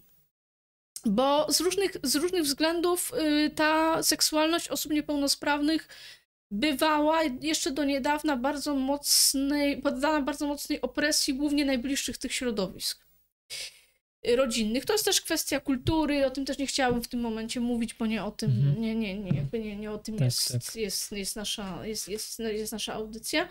Y, natomiast zaczyna się o tym mówić y, i wydaje mi się, że to jest ta droga, którą my nieuchronnie też pójdziemy, że y, również ta sfera tych usług seksualnych dla osób niepełnosprawnych pojawi się w Polsce. Bo prawda jest taka, że statystycznie y, y, osoby z niepełnosprawnością, przy czym im y, znaczniejsza, im głębsza jest ta niepełnosprawność, tym mają mniejsze szanse na znalezienie się w satysfakcjonującym związku partnerskim, który by zapewniał emocjonalne, ale także spełnienie seksualnych potrzeb. Y, I bo, bo, wiecie, jedną rzeczą jest tak, że my się wszyscy ładnie zgadzamy i to jest prawda, że jesteśmy równi, że mamy takie same prawa, mamy takie same potrzeby i tak dalej. Y, to jest jedno i oczywiście jest, jest to prawda i ja na przykład nie mam, wydaje mi się, przynajmniej sobie nie uświadamiam, żebym miał jakikolwiek kompleks y, ze względu na swoją niepełnosprawność co, co, co do swojej jakiejś tam równorzędności z, z, moimi, z moimi rówieśnikami czy tak dalej, ale prawda jest taka, że pewne, y, pewien splot rozmaitych czynników społecznych, obyczajowych, ale także kulturowych i finansowych sprawia, że y, w, grupie osób y, z niepełnosprawnościami istnieje pewna nadreprezentacja osób samotnych. Mhm. Tak? Nie, nie singli z wyboru, tylko osób, no, które z różnych powodów nie są w związkach. Pojawiło się też pytanie i w ogóle tak zapowiem, że będziemy powoli chyba zmierzać do końca. Już przekroczyliśmy dwie godziny. E, dopiero niedawno dotarłem na stream. Może już, pytan, może już pytano, jakim grupom można wpłacać datki na tworzenie audiobooków filozoficznych. Raczej mało tego jest, a służyłyby one nie tylko niewidomym. No, myślę, że Myślę, że tutaj y, y, ekipie filozofia tak bardzo przede wszystkim. Dlaczego mówię przede no. wszystkim? Dlatego, że y, Dlatego, że po prostu tak jest, że wielcy wydawcy audiobooków no przede wszystkim stawiają na y, literaturę, która ma znacznie szerszy krąg czytelniczy niż literatura filozoficzna. Mhm. Ważne jest też, żeby wiedzieć, jak to przygotować. Ważne jest też, żeby, żeby, żeby audiobooki zostawały przygotowane, odczytywane przez osoby no jednak znające problematykę. No bo też dla, dla, będą, są adresowane dla osób, no, które się tą problematyką zainteresują. Więc wydaje mi się, że takie najbardziej, najbardziej specjalistyczne, specjalizujące się grupy. Pewnie można by jakieś duże wydawnictwa wydające literaturę filozoficzną zainteresować e, wydawaniem, bądź wydawaniem audiobooków, bądź pomyśleniem o tym, żeby odpłatnie udostępniały osobom z dysfunkcją wzroku wersje elektroniczne, czyli wszelkiego rodzaju e-booki, czy wszelkiego innego rodzaju, też, też jest kwestia odpowiednich formatów, bo też osoby niewidome, e, chodzi o programy czytające. E, programy czytające, e, nie wszystkie, inaczej, nie wszystkie, forma, nie wszystkie programy czytające obsługują wszystkie dostępne formaty e-booków. Mhm. Znaczy, prawda jest taka, że im prostszy format, czyli jakiś TXT lub doc, tym więcej programów czytających na komputerach osób niewidomych, niedowidzących będzie, yy, yy, będzie w stanie odczytać ten zapis. Więc może w tą stronę by pójść, no bo y, to są też zupełnie inne koszty, kiedy jednak zaprasza się do odczytania audiobooka, nie wiem, Piotra Franceskiego, tak? No ja rozumiem, że jak Piotr Franceski przeczytał y, Harry'ego Pottera, przeczytał to świetnie, no to wiadomo, że, że się to wydawcy zwróci, no ale powiedzmy sobie szczerze, że no Harry'ego Pottera przeczyta więcej osób niż yy, na przykład Sartra, tak? No, no, no tak. To, tak po prostu jest. Znaczy ja sama czytałam Harry'ego Pottera, ani, ani do Harry'ego Pottera, ani do Piotra Franceskiego, tylko po prostu no realnie patrzę, prawda? Tak, i a propos tych datków, to ja powiem, że no, no my, tak, to, to był pomysł tutaj jednej osoby od nas, ale pewnie jeszcze coś powstanie i dopiero zaczęliśmy tak naprawdę, ale datki zawsze możecie nam wpłacać. Znaczy, no. wydaje mi się też, wydaje mi się też, e, tak zupełnie technicznie rzecz ujmując, e, jeżeli tutaj e, jest tak już rozbudowany kanał w YouTubie, no to fajnie jakby te rzeczy były w jednym miejscu, i streamy, i audiobooki, bo YouTube jest naprawdę jest dostępny dla, no dla wszystkich. Mhm. E, w tym osoby e, z dysfunkcją wzroku też nie mają absolutnego problemu z obsłużeniem, odsłuchaniem tego. No korzystajmy z tych takich najbardziej demokratycznych mediów, no bo jest wiele grup, y, którym jest łatwiej przyswajać y, na przykład tekst czytany przez kogoś niż, niż, czytany, niż czytany samodzielnie, bo ktoś na przykład i tak już zbyt wiele czasu spędza nad książkami, bo ktoś jest osobą starszą i już trudno mu się czyta. Bo po prostu ktoś chce słuchać sobie książki filozoficznej, jednocześnie, nie wiem, się zajmować czymś tak, innym. Tak, tak. Znaczy, to jest kwestia tak zwanego, tak, też dotykamy kwestii tak zwanego szeroko pojętego uniwersalnego projektowania. Tak, należy, zawsze należy szukać takich rozwiązań, które będą włączać maksymalnie, maksymalnie dużą liczbę osób. Bo coś, co jest wygodne dla osoby niepełnosprawnej, niezależnie od tego, czy ona jest na wózku, czy ona nie widzi, czy ona nie słyszy, będzie wygodne dla każdego. To jest, podstawowe, to jest podstawowa zasada uniwersalnego projektowania i to się tyczy nie tylko, e, nie tylko infrastruktury, e, ale to się też tyczy i powinno się bardzo mocno tyczyć e, kwestii dostępności cyfrowej. Projektujmy strony i, i publikujmy zasoby tak, żeby maksymalna ilość osób mogła z nich korzystać. To ostatnie pytanie na dzisiaj. Agrzel, czyli profesor Adam Grzeliński. Czy pani Małgorzata rozważyłaby przyjście, e, przyjęcie. przyjęcie zaproszenia na rozmowę w pogawędniku filozoficznym. No, pani Małgorzata panie, nie wie, co to jest. Y, panie, y, panie profesorze, ja jak najchętniej, jak najchętniej y, będę uczestniczyć we wszelkiego rodzaju rozmowach, ponieważ ja jestem bardzo też ciekawa, y, no właśnie tych innych doświadczeń, tych innych percepcji i y, no bardzo dziękuję za miłe zaproszenie. Nie ukrywam, że jestem mile zaskoczona. Tak. Pogawędnik filozoficzny to jest podcast na Spotify'u, mhm. także gdyby ktoś był zainteresowany, to też polecamy. E, I myślę, że to na dzisiaj wszystko.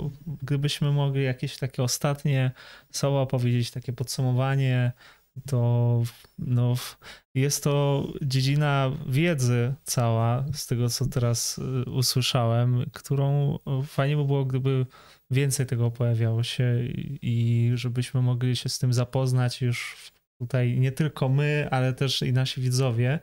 E, czy pytanie jest takie, kiedy można by było to przeczytać już? Kiedy, kiedy to zostanie wydane? Tak, powiedzmy to jasno i głośno, żeby, bo co będzie powiedziane jasno i głośno na wizji, to będzie e, zapieczętowane. tak. E, Gosiu, kiedy opublikujesz swój tekst? Opublikuję swój tekst, kiedy jeszcze uzupełnię go o te notatki, spostrzeżenia, które już po napisaniu tej wersji, którą czytaliście, zanotowałam. Mhm.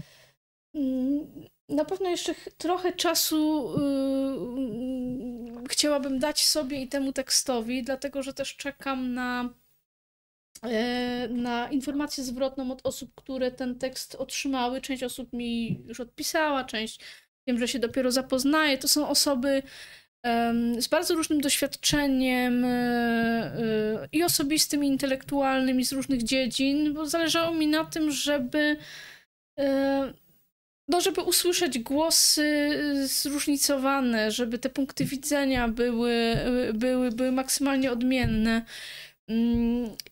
Na pewno jest też tak, że ja bym bardzo chciała, żeby ten tekst, y, kiedy się ukaże y, drukiem, żeby był on po prostu przykładem tego, że nawet nie jak, bo każdy będzie po swojemu opowiadał swoje doświadczenie, ale że warto i że trzeba i że my pod, bardzo potrzebujemy takiego, y, wydaje mi się, świeżego, indywidualnego spojrzenia na nasze doznania, na nasze, na nasze przeżywanie świata,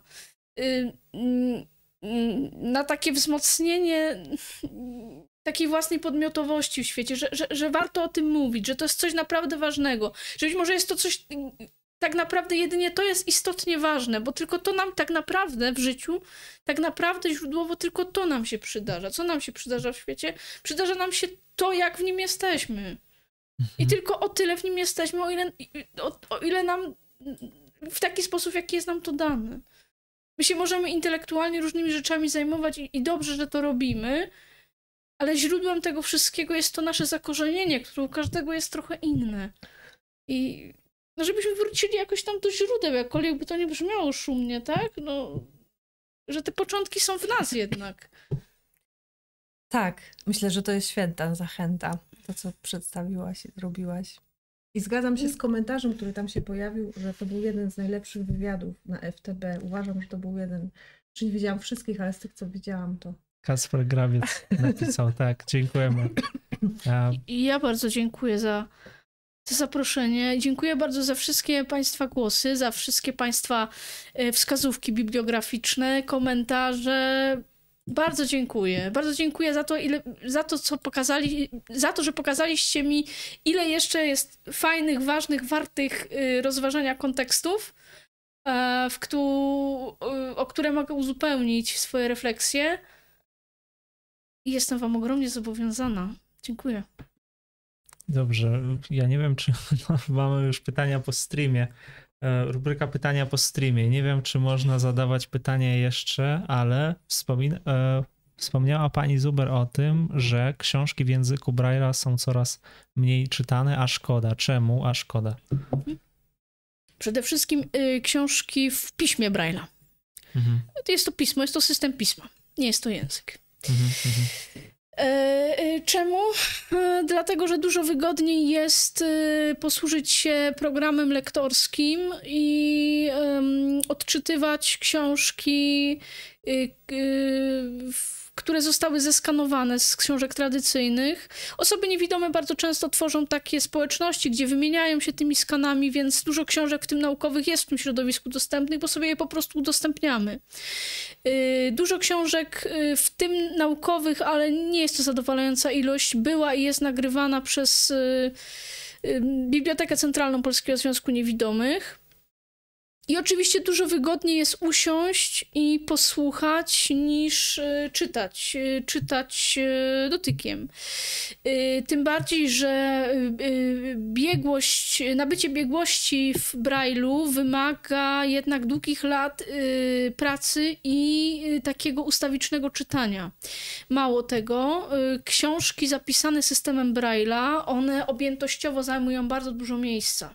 Mhm. Nawet jeżeli stosuje się, a w książkach się stosuje, system skrótów brajlowskich, to są skróty polegające na tym, że nie odwzorowujemy każdej poszczególnej litery, ale mm, poszczególne sylaby odwzoruj, od, odwzorowujemy jednym, jednym znakiem wypukłym, y, to i tak zajmuje to, to o, wiele, y, o wiele więcej miejsca. Mhm. E, dla, e, dlaczego jest to złe, że nie czytają osoby niewidome? Znaczy, to jest, to, znaczy ja pewnie jestem ostatnią osobą, żeby krytykować osoby niewidome, że nie czytają w Braille'u, wiedząc ile to zajmuje miejsca, kiedy sama nie czytam w Braille'u, więc jest to, jest, to, jest to złe z jednego powodu i to nie jest moje zdanie, tylko to jest zdanie, które się pojawia e, bardzo często w środowisku, w szczególności w środowisku nauczycieli szkół dla młodzieży niewidomej jest tam problemem zjawisko wtórnego analfabetyzmu. Wśród osób, które tylko słuchają, mhm. a nie czytają i bardzo mało piszą. Dobrze, to. Ale to jest, wydaje mi się, to jest. Znaczy, generalnie, generalnie dotykamy ogólnej zasady, że czytanie książek wpływa y, stymulująco na rozwój intelektualny i również na y, umiejętności y, własnej ekspresji literackiej. Mhm. Niezależnie od tego, czy my czytamy Braillem, czy my czytamy po prostu czarny druk, no czytajmy po prostu, bo tylko tak będziemy y, mogli swobodnie y, operować słowem. Nie? Dobrze, to ja dziękuję jeszcze raz. Już myśmy się pożegnali, powiedzieliśmy ostatnie słowa.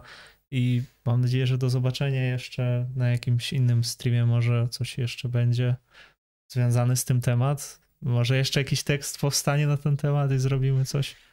Mm. Dziękuję Tobie, Alicjo, że wzięłaś udział, że przygotowałaś też ciekawe różne pytania. I, I dziękuję Tobie też, Gosiu, że tutaj przyszłaś i iż zgodziłaś się w ogóle na to spotkanie i to była świetna okazja, żeby się Ja wam bardzo dziękuję. Bardzo wam dziękuję za, za, za waszą otwartość, za nasze rozmowy, e, za to, że mogliśmy w takim przyjaznym gronie przedyskutować no, tak naprawdę bardzo osobiste refleksje, bo zawsze jest trochę tak, że jak człowiek wychodzi na konferencji i referuje, co ktoś tam napisał, no to wiadomo, że jak tylko nie pokręci i nie powie jakiejś głupoty, to nikt się do niczego praktycznie nie przyczepi, bo jest przypis i koniec.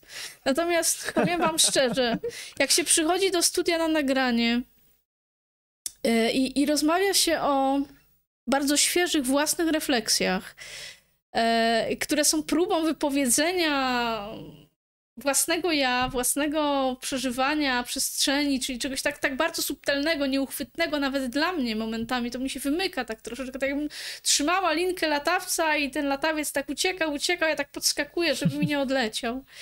E, I, i, i, i mówi się o tym po raz pierwszy publicznie, e, to jest zawsze ta niepewność, no bo Mamy świetną widownię, to bardzo Zadają same mądre pytania, a ja przepraszam, ja że nie, nie przeczytałem wszystkich. Tak, oczywiście. Ja chciałam bardzo, bardzo podziękować i powiem tak, znaczy ja to już powiedziałam tak naprawdę przed streamem, jak przeczytałam ten tekst, że uważam, bo, bo, bo żeśmy też troszeczkę rozmawiały na początku o tym, że powiedziałaś, że to są takie bardzo osobiste opisy, że to jest fenomenologia, że to jest taki bardzo wstępny etap, Uważam, że to właśnie, co robisz w tym tekście i też to, co tutaj teraz robimy, to jest właśnie istota filozofii.